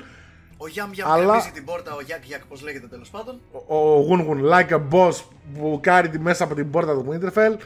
Δυστυχώς σκοτώνεται Σαν με το κατσόχοιρος. τελευταίο βέλος. Ναι, το τελευταίο το βέλος το ρίχνει ο Ράμζεϊ. Και μετά ο Ράμζεϊ, ως γνήσια στρατηγική ιδιοφυΐα, προτείνει το στον ε, Τζον, του λέει πριν μου είχε προτείνει να το λύσουμε δυο μας. Θες να το κάνουμε τώρα; Και ο, ο Τζον είναι σε φάση I'm gonna fuck your shit up. Ναι, Οπότε ο- ο τι Ramsey κάνει- Σιγά τη στρατηγική ιδιοφυΐα. Σε εκείνο το σημείο ήταν απλά δεν πάει. Ειρωνικά επανα- το είπα. Δεν πάει, δεν, α, δεν πάει, δεν πάει επανάληψη. Δεν έχει κι άλλη επιλογή. Οπότε σε εκείνη τη φάση τι κάνει, ο- είναι ο άλλος και έρχεται κατά πάνω του και ο άλλος βρίσκει τη σοφή λύση να αρχίσει να του πετάει βέλη. Οπότε ο Τζον απλά σήκωνε μια ασπίδα από κάτω, το οποίο fun fact έχει το σύμβολο των Μορμόντ πάνω. Ήταν, ήταν σαν να την προστατεύουν οι Μορμόντ, η Λιάνα, ωραία πινελιά. Μπλοκάρει κάθε βέλος και μετά αρχίζει και ρίχνει ένα επικό beatdown στο Ramsey, το σαπίζει στα μπουκέτα, παιδιά. Μ' άρεσε, μ' άρεσε μια ωραία λεπτομέρεια κατά το beatdown. Κάποια στιγμή κάνει παύση ρε παιδί μου ο Τζον Σνόου, κοιτάει τη Σάνσα, λες και της λέει You want some? Ξέρεις, σε φάση, θες και εσύ λίγο να κεράσω; Και η Σάνσα είπε Όχι, μην κεράσεις ακόμα, γιατί έχω εγώ τα σχέδιά μου. Τον κλείνει λοιπόν Ε, στο μπουντρούμι και τον ναι. ταΐζει στα ίδια του τα Hounds. Και εκεί βλέπουμε ότι πρώτη φορά η Σάντζα έχει κάνει τον κύκλο της και έχει γίνει ουσιαστικά κάτι σαν Littlefinger Jr. γιατί φεύγει και έχει το χαμόγελο. Πάλι εκεί είχε- είχε γίνει πολύ σιρένια η σειρά, έτσι να τα λέμε αυτά. Είχε... Ναι, πλέον έχουν, ε, έχουμε ξεφύγει από τα βιβλία, έτσι. Ναι, βλέπουμε, Κατά πολύ πλέον. ξέρεις, είναι το, το γράψιμο σε αυτό το σημείο είναι ξεκάθαρα τηλεοπτικό. Πολύ ωραίο για τηλεοπτικό γράψιμο, αλλά ξέρεις, Ναι, γιατί μου αν δεν κάνω λείπουνε πάρα λάθος, πολύ, ρε η φίλε. ιστορία του Τζον στα βιβλία έχει μείνει εκεί που τον έχουν μαχαιρώσει και πεθαίνει. Οπότε ωραία. επισήμως έχουμε φύγει Εν τω μακριά από τα μεταξύ, βιβλία. Ένας λοιπόν, από τους να- λόγους που μου αρέσει η σειρά ε, περισσότερο από αυτό που διαβάζουμε στα βιβλία είναι πράγματα όπως το Hardhome, το Battle of the Bastards, πράγματα που δεν θα δεις στα βιβλία. Α πούμε, το Hardhome δεν υπάρχει καν στα βιβλία από ό,τι ξέρω. στα βιβλία δεν υπάρχουν οι σκηνές του, του Tywin και της Άρια Ναι. από τη δεύτερη σεζόν. Έγκλημα. Ναι, ναι. Οπότε υπάρχουν κάποια πράγματα που έχει κάνει πολύ καλά η σειρά. Απλά νιώθω ρε παιδί μου ότι αυτό, ότι το, το balance είναι περίεργο σε αυτή τη σειρά. Πάντα ήταν, δηλαδή δεν, δεν ξέρουμε πότε αξίζει, το, αξίζει τον κόπο να είναι περισσότερο βιβλία και πότε αξίζει τον κόπο να είναι περισσότερο α, σιρένιο, ας πούμε. Εντάξει, εξαρτάται το τι προτιμάει ο καθένας. Δηλαδή, κάποια πράγματα πάντα θα είναι καλύτερα στα βιβλία λόγω μέσου και το ίδιο και στην τηλεόραση πάλι λόγω μέσου. Ναι ρε παιδί μου, δεν διαφωνώ. Ναι, τα... Ο εσωτερικός μονόλογος προφανώς των χαρακτήρων και τα διλήμματα είναι πάντα καλύτερα σε ένα βιβλίο. Ακριβώς. Αλλά εντάξει. Anyway, Λοιπόν, πάμε, για πες μας λίγο τώρα, Μάικιος, τι κάνουμε με τον Μπραν, τι κάνει ο Μπραν. Ε, ναι, λοιπόν, ο Μπραν ε, είναι στο. Κάνει, τε- εκπαιδεύεται αλλά Karate Kid με τον Μιγιάγκη το 3-Eyed Raven. Ε, εθίζεται λίγο γενικά, γου- γουστάρει να είναι συνδεδεμένος μόνιμα στο ίντερνετ γιατί μπορεί να περπατάει και να τρέχει κλπ. Τον καταλαβαίνω τον άνθρωπο. Ε, μαθαίνει το origin του Night King. Ναι, το οποίο Εκείνη- να το, Εκείνο που να τον το πούμε αρπάζει λίγο. από το χέρι και το, και το γκέι κιόλας, έτσι. Ε, όχι στο ίδιο όραμα νομίζω, αλλά ναι, βλέπει το Origin και μαθαίνουμε ότι ουσιαστικά το Night King τους White Walkers του δημιούργησαν τα παιδιά του δάσους οι οποίοι τότε πολεμούσαν με τους πρώτους ανθρώπους που είχαν έρθει στο Westeros. Ναι, σε μια προσπάθεια να νικήσουν τους First Men, λοιπόν, κάνανε αυτό το όπλο το οποίο ξέφυγε από τον έλεγχό τους. Ε, Και σε αργότερο όραμα ε, συνειδητοποιεί ότι μπορεί να δει εκείνη τη στιγμή που είναι ο Night King. Τον ε, βλέπουμε στο αντιστρόφως. όραμα. Ναι, γιατί ξαφνικά ο Night King γυρίζει, καταλαβαίνει ότι είναι και ο Μπραν και τον αρπάζει στο χέρι του. Και όταν ο Μπραν επανέρχεται και ξυπνάει στον κανονικό κόσμο, έχει το σημάδι του χεριού του Night King. Κάτι που σημαίνει ότι ο Night King πλέον μπορεί να το βρει όπου και να και είναι. εκεί ο Max von Sydow το γυρνάει και του λέει You done fucked up, boy. Και, το, και λέει λοιπόν, τώρα θα τελειώσουμε στα γρήγορα στην, την εκπαίδευσή μας κλπ. Θα σε Οπότε πάω- του κάνει ένα. Μπαίνουν και οι δύο σε ένα κόμμα και κάνει copy-paste ό,τι ήξερε στον Μπραν. Ναι, ρε παιδί μου, του κατεβάζει ό,τι είχε, ρε παιδί μου και λοιπά και λοιπά. Πεθαίνει και την κάνουν. Ο... Εκεί έχουμε και το επικό επεισόδιο. Ναι, ναι. Το The Door. Ναι. Έτσι δεν είναι; Τι, συ- τι, τι συγκλονιστική σκηνή, ρε παιδιά. Πολύ ωραία ήταν, ρε φίλε. Τι γαμάτη σκηνή. Εκτός αέρα χθες, προχθές πότε γράψαμε, είπαμε ότι ξέρεις, δεν ξέρω, Κώστα, εσένα λίγο το όλο παράδοξο του time travel. σε Με χάλασε. χαλάει ο τρόπος που ενώ το Χόντορ είναι τόσο γαμάτη σκηνή κλπ. κλπ, κλπ ε, είναι απλά μόνο μια φορά σε όλη τη σειρά λες και είναι gimmick. Ενώ θα μπορούσε κάλλιστα να μην είναι gimmick. Να το χρησιμοποιεί ξανά ο Brad Ναι, ρε σε παιδί άλλες μου, δηλαδή. περιπτώσεις για να Ναι, διορθώσει αν ένα το κάνεις προβλήματα. μόνο Ξέ- μια ξέρεις φορά. τι γίνεται. Είναι gimmick. Αν το κάνεις δύο φορές, υπάρχει κάποιος λόγος και γενικότερα στην αφήγηση λέμε ρε παιδί μου ότι μέχρι τρεις φορές σημαίνει ότι. Ε, πώς το λένε, υπά- υπάρχει κλιμάκωση, ρε παιδί μου. Να κάνω μια ερώτηση. Πολύ απλή ερώτηση. What's wrong with a gimmick? Τίποτα. Απλά είναι μια σειρά που δεν κάνει gimmicks γενικά. Θες το- δηλαδή θες το. το έχει στο minimum. Τι λες; Όχι, όχι. Το... Εγώ, Με το, παιδιά, έτσι, όπως το, έτσι όπως το ορίζει το gimmick, η σειρά είναι γεμάτη gimmicks. Κοίτα, να κάνω εγώ τώρα λίγο τη δικηγόρο του διαβόλου όμως και να πω ότι ακριβώς επειδή την μία φορά που επενέβη στο παρελθόν ο Μπραν κατέστρεψε το Χόντορ, ίσως από τότε να κατάλαβε την προειδοποίηση του 3 Draven ότι δεν πρέπει να επεμβαίνει. Και αυτό και δεν το ξανακάει Μαζί δεν το σου, ξαναείδαμε. απλά ακόμη, επειδή είναι αφήγηση και δεν είναι πραγματικότητα, συνήθως ο λόγος που χάνει κάποιος είναι προκειμένου να μάθει κάτι που θα του χρησιμεύσει αργότερα. Πάντα δηλαδή όταν κάποιος Ξέρεις τι, το- το χάνει, συγκεκριμένο- ο σκοπός που χάνει είναι το conflict αυτό θα παίξει ρόλο ανάποδο και ουσιαστικά payoff αργότερα. Ε, έπαιξε payoff. Απλά να σου πω κάτι. Νομίζω ότι αυτό που σε πείραξε. Θα σου πω και ένα αντιπαράδειγμα. Αυτό που σε πείραξε είναι ότι το payoff απήχε πάρα πολύ λίγο από το setup. Η totally paid off. Απλά έκανε payoff 8 με 20 με 10 λεπτά αργότερα. Πάρα πολύ λίγο. Για παράδειγμα, κάτι που δεν έκανε ποτέ payoff είναι εκεί πέρα που ε, έχει όραμα το. Ο, ο Μπραν έχει όραμα τον πατέρα του στα νιάτα του και κάποια στιγμή γυρνάει ο πατέρας του λες και τον άκουσε. Και είναι σε φάση, Α, με άκουσε. Αυτό δεν, δεν, δεν έχει Θεωρητικά γίνει payoff ποτέ. το πε- Αυτό θα θεωρητικά- συμφωνήσω μαζί σου. Να Θεωρητικά ένα το gimmick. payoff είναι ο Χόντορ. Ουσιαστικά ναι. Α, Κοίτα, ωραία, σίγουρα sorry κιόλας. πάντως- Άρα στα λόγια πάλι στα λεγόμενά μου έρχεστε ότι όχι απλά είναι payoff, το σετάρανε και λίγο το κάνανε και hint.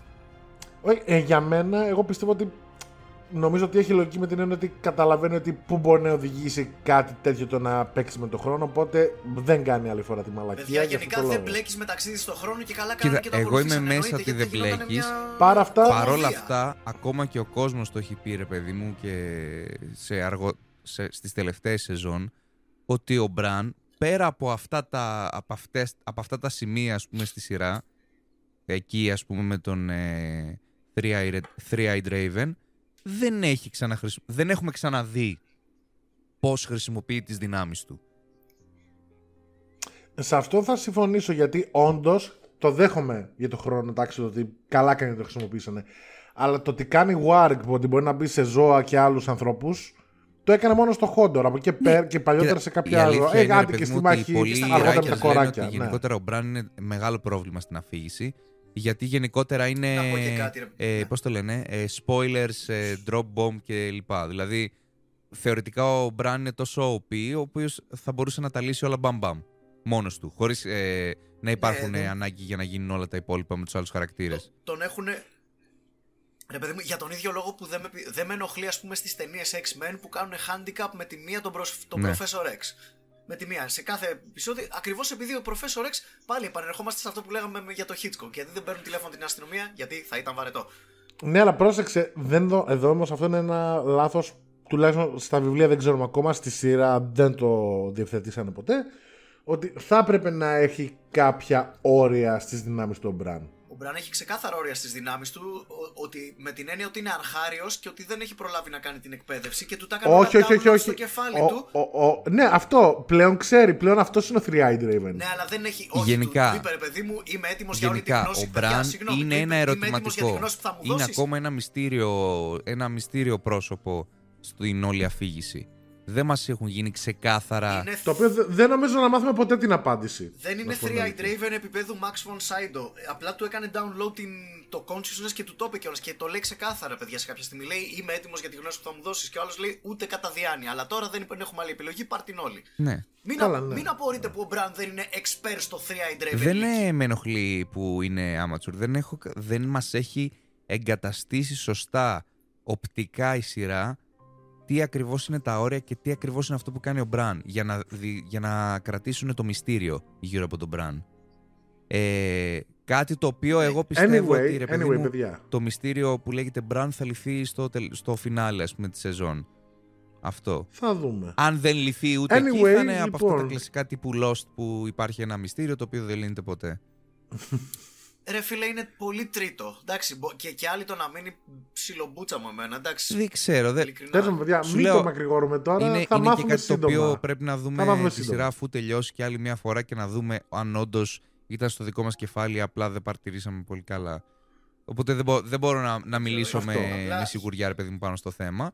Απλά λέω αυτό που μου έχει βγάλει εμένα σαν ε, θεατή από τις κάποιες φορές που το έχω δει είναι ότι είναι λίγο αδύναμο στο πώς έχει στήσει το, την όλη μυθολογία, ρε παιδί μου, γύρω από τον Μπραν. Ίσως θα, χρειαζ... Ίσως θα ήθελα Anyway, παραπάνω παιδιά, πληροφορίες αυτό. Λίγο, Λοιπόν, να εντάξει, πούμε. α, λίγο δεν είναι nitpicking, είναι Ναι. γείτονα του nitpicking. Α το πούμε έτσι. Πάμε. Λοιπόν, να πάμε όμως τώρα να δούμε και τι, το άλλο σημαντικό plot point του Bran σε αυτή τη σεζόν. Το πιο σημαντικό. α, Και με αυτό ψιλοτελειώνει το plot point. Ναι, ότι ο Μπραν με τα ταξίδια στον χρόνο μαθαίνει ποιοι ήταν οι πραγματικοί γονείς του Τζον Σνόου και μαθαίνει ότι η Λιάνα, η αδερφή του Νέντ, ήταν η μάνα του και γιος, πατέρας του ήταν ο Ρέγκαρ Ταργκάριεν, ο αδερφός της Ντάνι. Ναι. X plus W equals R. Έτσι δεν J. είναι. Έτσι δεν το Και λέγανε. R, R plus L equals J. Αυτό είπα. Όχι, Τα εντάξει. γαμίσαμε όλοι. Τα γαμίσαμε enough. όλοι. Αλλά ήταν πολύ ωραίο, αλλά ήταν πολύ ωραίο που... ναι, μα αυτό είπα. δεν είναι. Κλάτου, κλάτου, φεράτα, νου. ναι, W, Κλάδου w μπαράντα, plus, ανοίκτο, ε, ρε. ωμέγα ίσον J, ξέρω εγώ, ή κάτι τέτοιο. Απλώς, Ίσο ε, το σύμβολο του Prince. Απλώς όπως ε, πριν πάμε στο επόμενο storyline θέλω να ξαναπώ ότι όλη η σκηνή με το Hodor ήταν από τις πιο συγκλονιστικές Ναι. στην ιστορία του Game of Thrones. Ήτανε πολύ ωραία, ήτανε highlight. Φανταστική σκηνή, δακρύσαμε όλοι, ήταν υπέροχη. Τη σεζόν μακράν. Να πάμε στην Άρια. Πάμε Άρια. Η Άρια ξεκινάει τη σεζόν. Ε, Πώς την ξεκινάει, Τυφλή. Α, τυφλή, ναι, ζητιά να είναι στους δρόμους του Μπράβος. Ακόμα την ε, κυνηγάει. Ε, α, είναι εκεί. Πω, πω, μαλάκα, τι ηλίθιο site story. Ήταν αυτό Ναι. με το θέατρο, έτσι. Μμμ. Πω! Ναι, την. Ε, βλέπει ένα θεατρικό. Το οποίο εντάξει, σαν, σαν παραγωγή είχε πλάκα. Ήταν πολύ ωραίο να βλέπεις τα, τα κολπάκια τους, ξέρω εγώ, με τα σκηνιά και τις κουρτίνες και τα κουστούμια, ξέρω εγώ. Είχε, είχε πολύ πλάκα. Ήταν ε, ευχάριστο διάλειμμα από τη μαυρίλα του Game of Thrones. Να σου πω κάτι, είχε το ηλίθιο το θεατράκι, αλλά μετά έκανε payoff η Άρια. Έκανε πικό payoff. Πάμε, πες τα μάκιους. Ναι, την, ε, την τραμπούκιζε συνέχεια αυτή η μαλάκο η Waif να πούμε. Με το ηλίθιο το καρεδάκι της και την ηλίθια γαμημένη φάτσα της που ήταν για πολλά μπουκέτα. Ε, Της αλλά δίνουν πίσω την όρασή της, να το πούμε αυτό. Ναι, και κάποια στιγμή εκεί που την κυνηγάει η Waif ε, και την έχει μαχαιρώσει την κοιλιά και εκεί που μαλάκα, εγώ ήμουν σε αυτό το επεισόδιο σε φάση ε, παίζει και να πεθάνει η Άρια. Wow, ξέρεις, με είχε ψιλό, ξέρεις, όχι με είχε πείσει, αλλά δεν θα εκπλησσόμουν να το κάνω και τότε.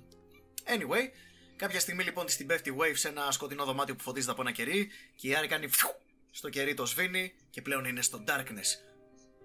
Όπου το Darkness επειδή ήταν τυφλή, καταλαβαίνετε, είναι το Ήτανε, δικό το, της, ε, ήτανε Darkness Ο ε, Daredevil Heroic Friend. ε, του Game of Thrones. Ναι, ακριβώς. Αυτό τι λέει. Σκοτώνει το wave of, of camera. Δεν πειράζει που δεν είχαμε τη μάχη. Ήταν πολύ πιο ωραίο το Fade to Black. Το Cut to Black. Παρετείτε like a boss και αυτή από τους Faceless Men. Ναι. Πηγαίνει στο. Φεύγει λοιπόν για το βορρά. Λέει δεν είμαι εγώ αυτή τελικά. Θέλω να εκδικηθώ του- τον κόσμο στη λίστα μου. Πρέπει να πάω πίσω στο σπίτι μου. Και λοιπά και, Και λοιπά. τι κάνει Μάκης μετά, πες, πες να καμαρώσουμε την Άρια. Α, ναι, μαλάκα, σε αυτή τη σεζόν είναι. Ε, πηγαίνει, Ναι. πίσω, στο- πηγαίνει πίσω στο Westeros, μεταμφιέζεται και ταΐζει στον Walder Frey τους γιους του, τους μαγειρεύει, αλλά Eric Cartman μαλάκα ε, τους μαγειρεύει και το, τους ταΐζει.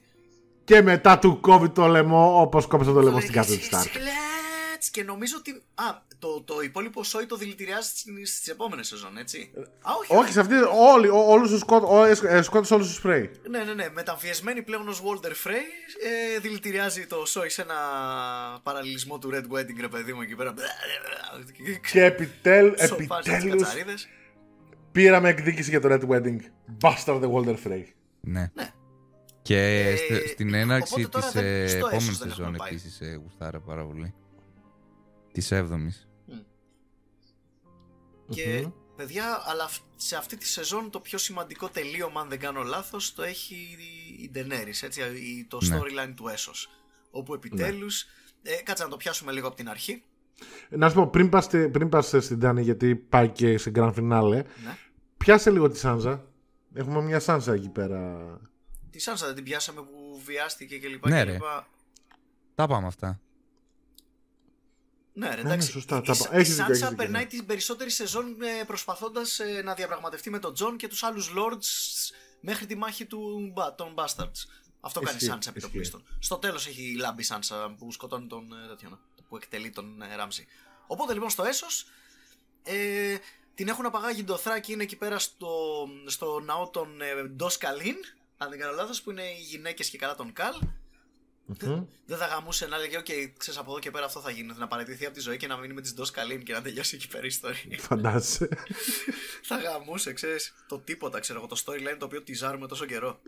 Ε, αλλά τελικά χρησιμοποιεί τις ε, fireproof power της και κάνει πάλι ακόμα έναν μονόλογο. Είμαι η Daenerys, ξέρω εγώ και τέτοια. Mother of Dragons, Breaker of Chains, ε, Immune to Fire και δεν ξέρω και εγώ τι στο μπούτσο.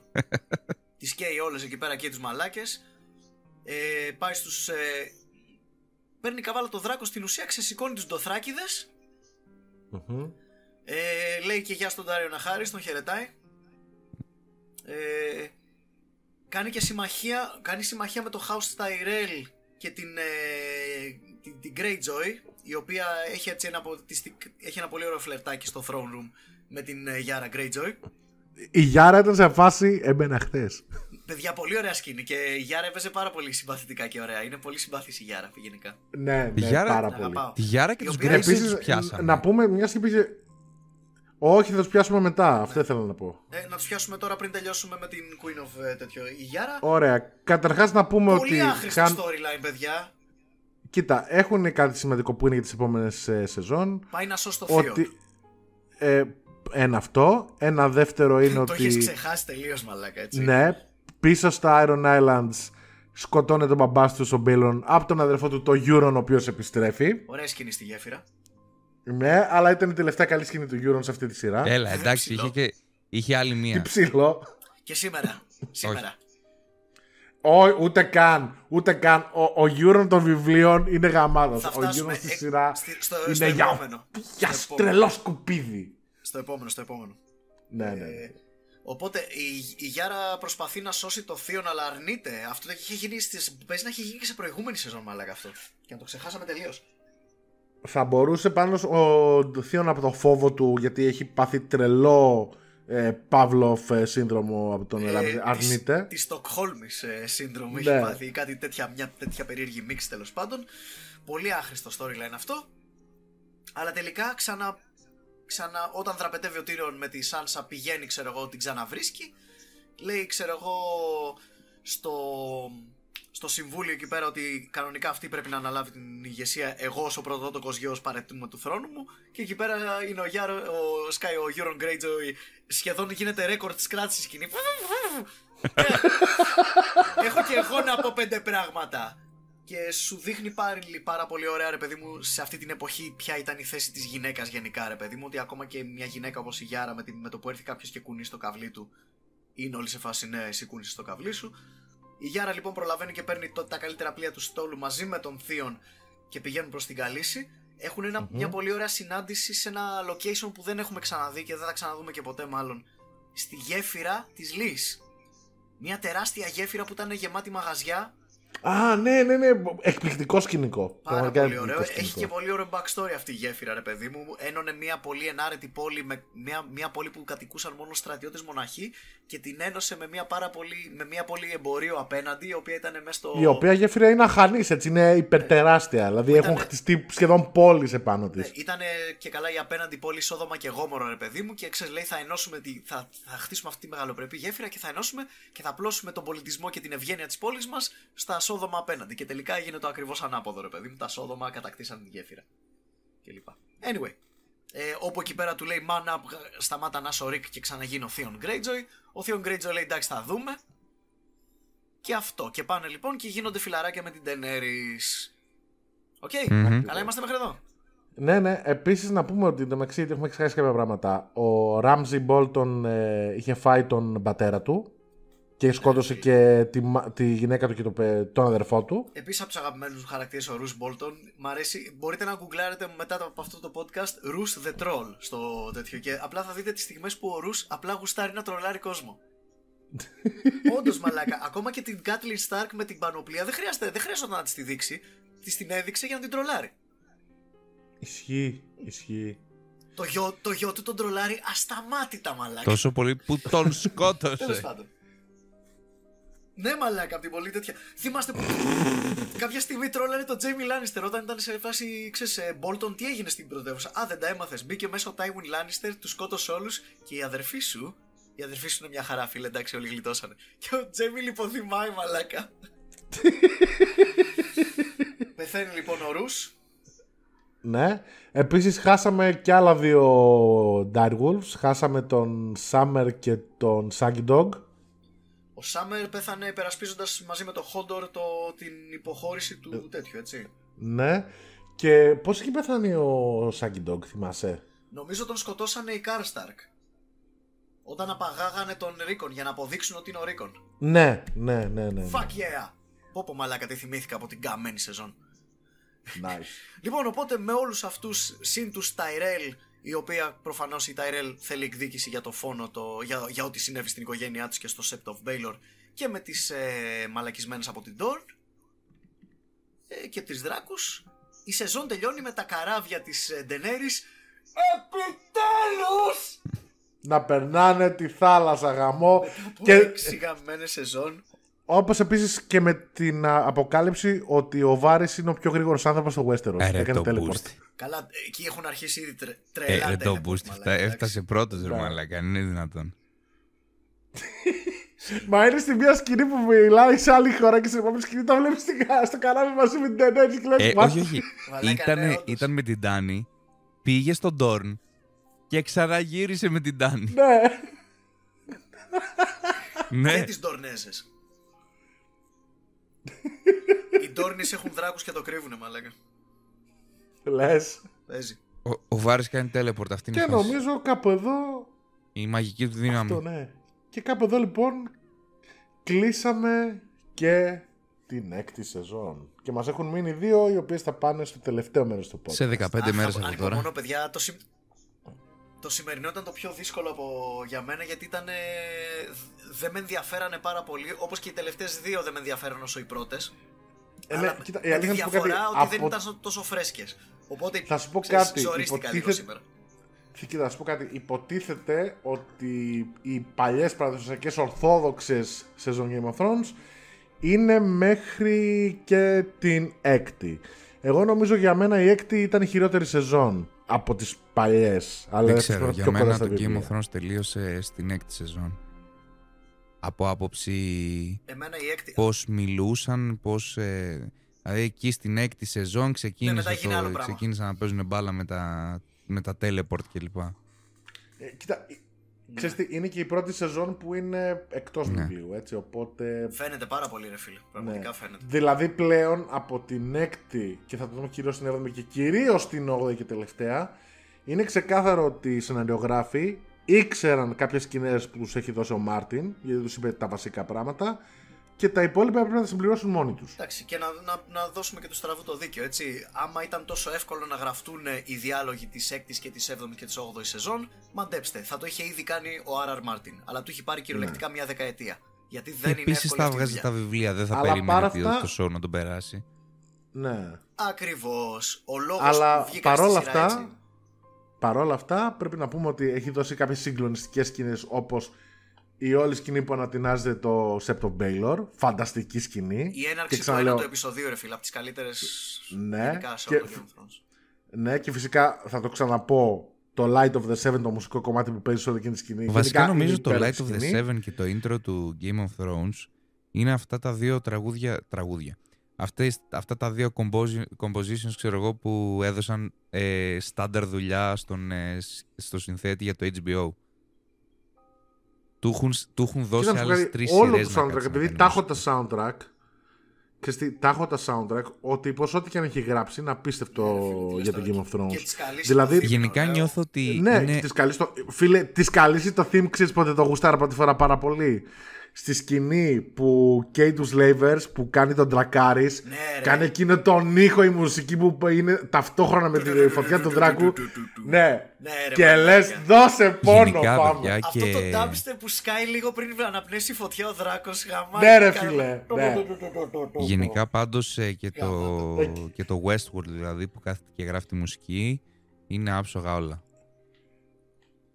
Ναι, μ- θυμάστε στο Westworld που, νομίζω στο πρώτο επεισόδιο είναι που αρχίζει και παίζει το Painted Black Ναι, σε western εκδοχή. Και λες holy shit. Very, very good. Και επίσης η άλλη σκηνή νομίζω που μου έχει μείνει πάρα πολύ από την έκτη είναι η σκηνή με το Hodor. Το Hold Γιατί, the Door, ε. πε- ναι, παι- παίζει εκπληκτικά και ο Κριστιανάρη που παίζει το Χόντορ, αλλά παίζει εκπληκτικά και το παιδάκι που παίζει το Χόντορ νέο. Εμένα ήμουν σίγουρος ότι θα σ' άρεσε αυτή η σκηνή, ρε φίλε, γιατί αυτό ήταν πολύ high fantasy. Ήταν, ξέρεις, ε, έβγαινε πολύ από τα συνηθισμένα του το Game of Thrones αυτή τη στιγμή. στις- τέτοια. Πήγαινε πολύ στο βασιλεία της μαγείας κλπ.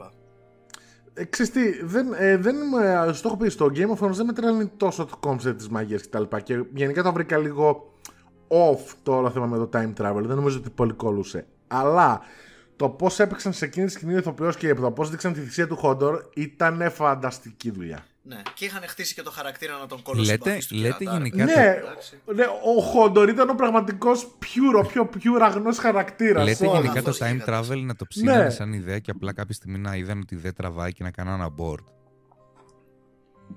Όχι, δεν κατάλαβες. Δεν έχουν, αφού δεν έχουν, από τα βιβλία δεν έχουν παραπάνω βιβλία, δεν ξέρουν. Δεν είναι μόνο αυτό, παιδιά. Ακόμα και σε πλαίσια σειράς. Είμαι σίγουρος ότι το time travel. Καταρχήν ο George R. R. Martin επέμενε ότι θα το έχουν αυτό το πράγμα και το κρατήσανε, αλλά ήμουν, ήμασταν, είμαι σίγουρος ότι θα λέγανε παιδιά δεν θα μπλέξουμε και με time travel. Μία φορά και πολλοί ήτανε. Ε, ναι, δηλαδή, να σου πω Άρα κάτι, ήδη πιστεύεις ότι είναι παίζει τόσο και ένα φάγι περίπλοκο το σενάριο. Ε, θα μπορούσε. Ε, θα μπορούσε εύκολα. Γιατί να σου πω κάτι. Αν εισάγει time travel σε μια σειρά σαν το Game of Thrones, καταρχάς δεν κολλάει με την όλη θεματική, κακά τα ψέματα.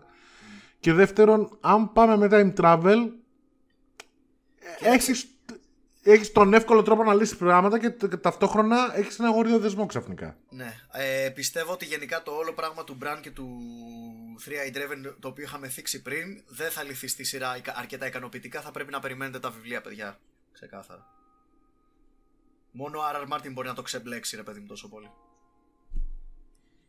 Αλλά all around, ναι, το θέμα είναι ότι έκτη σεζόν, ναι, ήταν η πρώτη σεζόν που ξεφεύγουμε τα βιβλία και φάνηκε. Ναι, ρε φίλε. Δηλαδή είχαμε αισθητή πτώση στην ποιότητα του σενάριου. Είχε και, ξέρεις τι ρε φίλε, η αναλογία ενδιαφέροντων storylines προς μη ενδιαφέροντα storylines απλά έτυχε να είναι και πιο ε, χαμηλή αυτή την, σε αυτές τις τρεις που κάναμε σήμερα. Δηλαδή είχαμε τον Dorn σε αυτές τις, τον κύκλο, είχαμε, κάποια στιγμή έχουμε και το, αν, δεν θυ- αν θυμάστε καλά παιδιά, έχουμε και το Sam και την Κίλη η οποία Έχουμε; πηγαίνει. Έχουμε και το Sam και την Κίλης σε αυτές τις σεζόν που πηγαίνουν μαλάκα, την, την πηγαίνει να δουλέψει, ξέρω εγώ, σε μια δι- γειτονική πόλη από το Castle Black και δεν κάνει fit είναι η Γκίλη και έχουμε και αυτούς διαλόγου. Μαλάκα, τα, πολύ skippable πράγματα.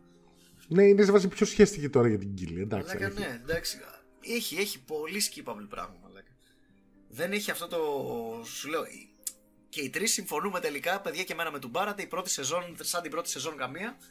Αλλά όσον αφορά τις τρεις που κάναμε σήμερα, ας πούμε, εγώ νομίζω είναι 4-5-6 ή 4-6-5, δεν ξέρω.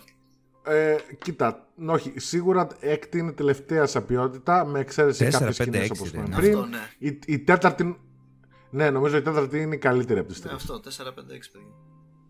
Οπότε μέχρι Κυρίως στιγμής, γιατί- ναι, σε μένα ξέρεις έχουν τι- πάει ένα 2-3-4-5-6. Μην ξεχνάμε κιόλας ότι κάπου στην τέταρτη ουσιαστικά ξεκληρίζουν τους πιο ενδιαφέροντες Ναι. χαρακτήρες. Δηλαδή χάνουμε Tywin. Παίζεις πλέον με πάγκο από εδώ και πέρα στο Game of Thrones, ρε φίλε. Ναι. Ναι. Χάσαμε μεγάλους στάρ, ρε, παιδί- ρε παιδί μου, ε, στην πρώτη σεζόν και στη δεύτερη, αλλά κάποιους βασικούς είχαμε. Αλλά από την πέμπτη, έκτη και μετά, ειδικά παίζουμε με πάγκο μόνο. Μα αυτό είναι γιατί, οκ, ξεκλήρισαν ρε παιδί μου μέχρι και την τρίτη σεζόν έχουν ξεκληρίσει π.χ. τους Starks. Ωραία.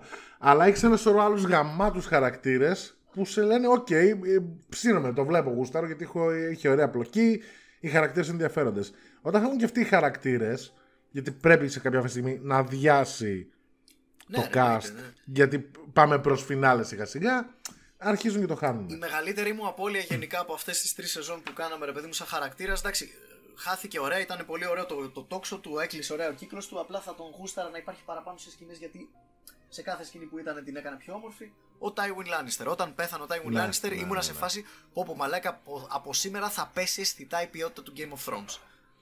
Ε, ξέρεις κάτι, πραγματικά με όλους όσους έχουμε δει ε, αυτούς που θέλουν το θρόνο, νομίζω ότι ο μόνος που ήταν άξιος να βασιλέψει γιατί ήξερε τι έκανε ήταν ο Τάιουιν.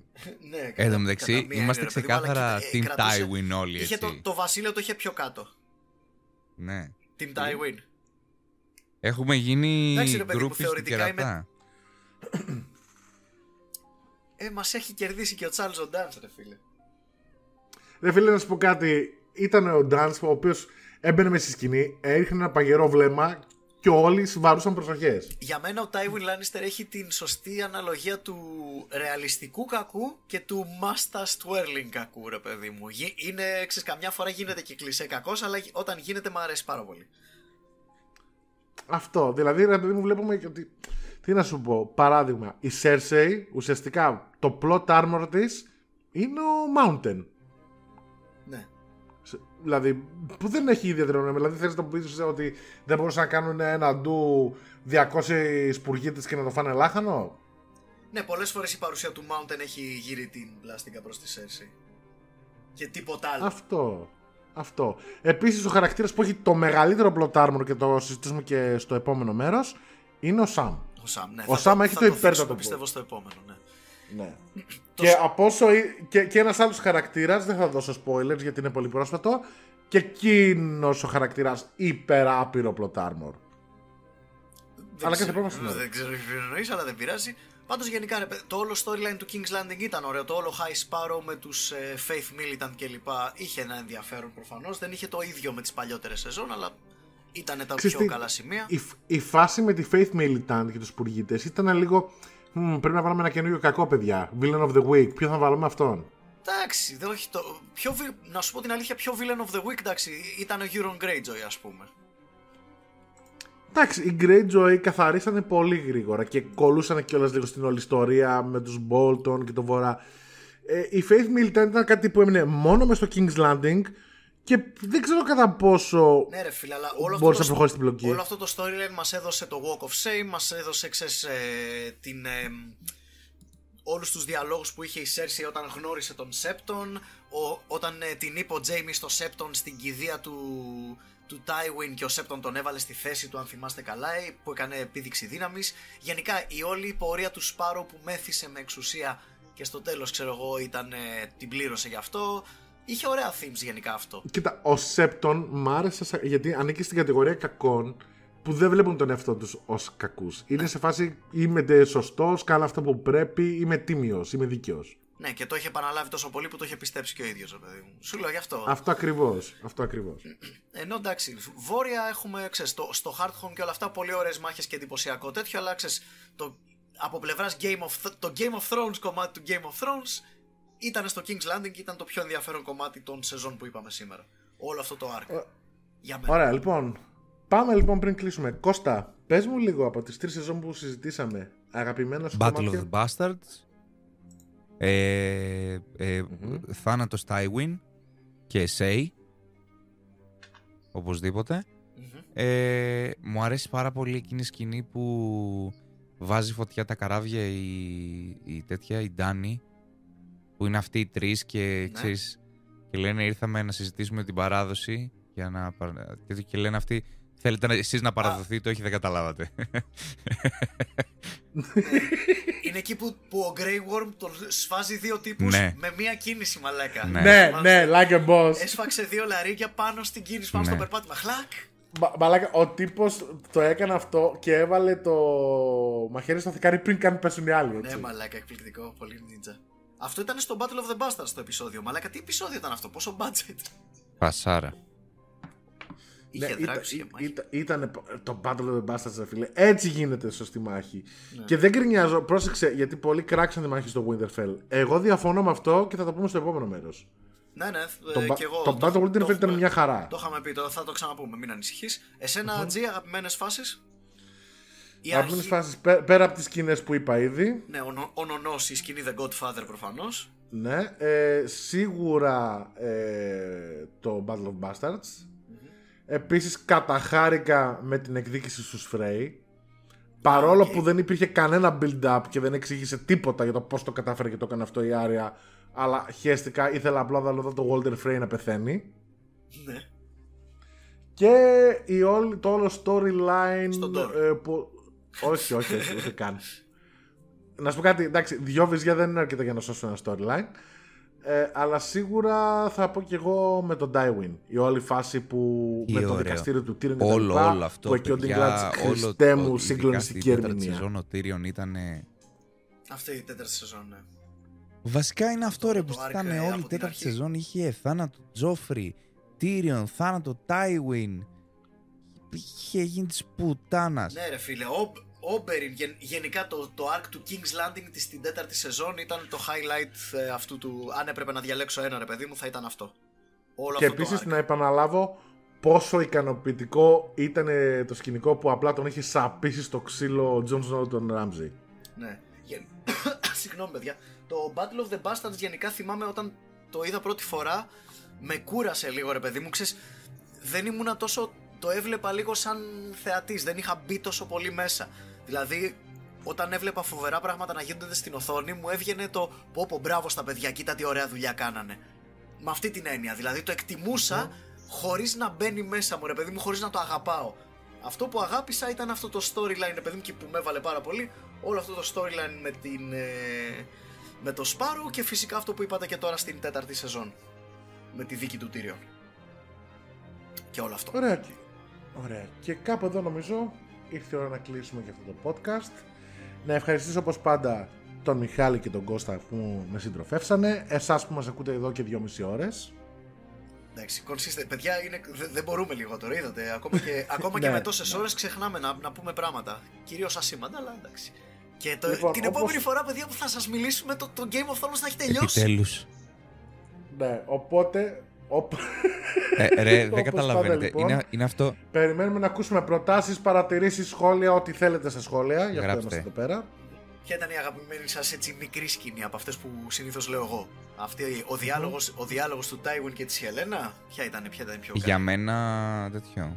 Ε, ο, η Ολένα ήταν. ε, ό,τι έχει ανοίξει το στόμα της και έχει πει είναι γαμάτο. Ναι, ρε φίλε, δε. Ναι, δε- δεν νομίζω ότι όλα είχε ποτέ καμία σκηνή όσο έπαιξε στο Game of Thrones που να μην ήταν γαμάτη. Η Ολένα θα σου πω, φίλε, η Ολένα ήταν τόσο καλή που μόνο και μόνο η αναφορά του όνομά της ήταν αρκετή για να σκατώσει το κλείσιμο του podcast. Ναι. Γεια σας λοιπόν, Και δε- μέχρι την επόμενη φορά λέει. Λοιπόν, παιδιά, τα λέμε στο επόμενο μέρος και τελευταίο, όπου κλείνει το Game of Thrones. και μέχρι τότε Βάλε να περνάτε καλά όλοι σας.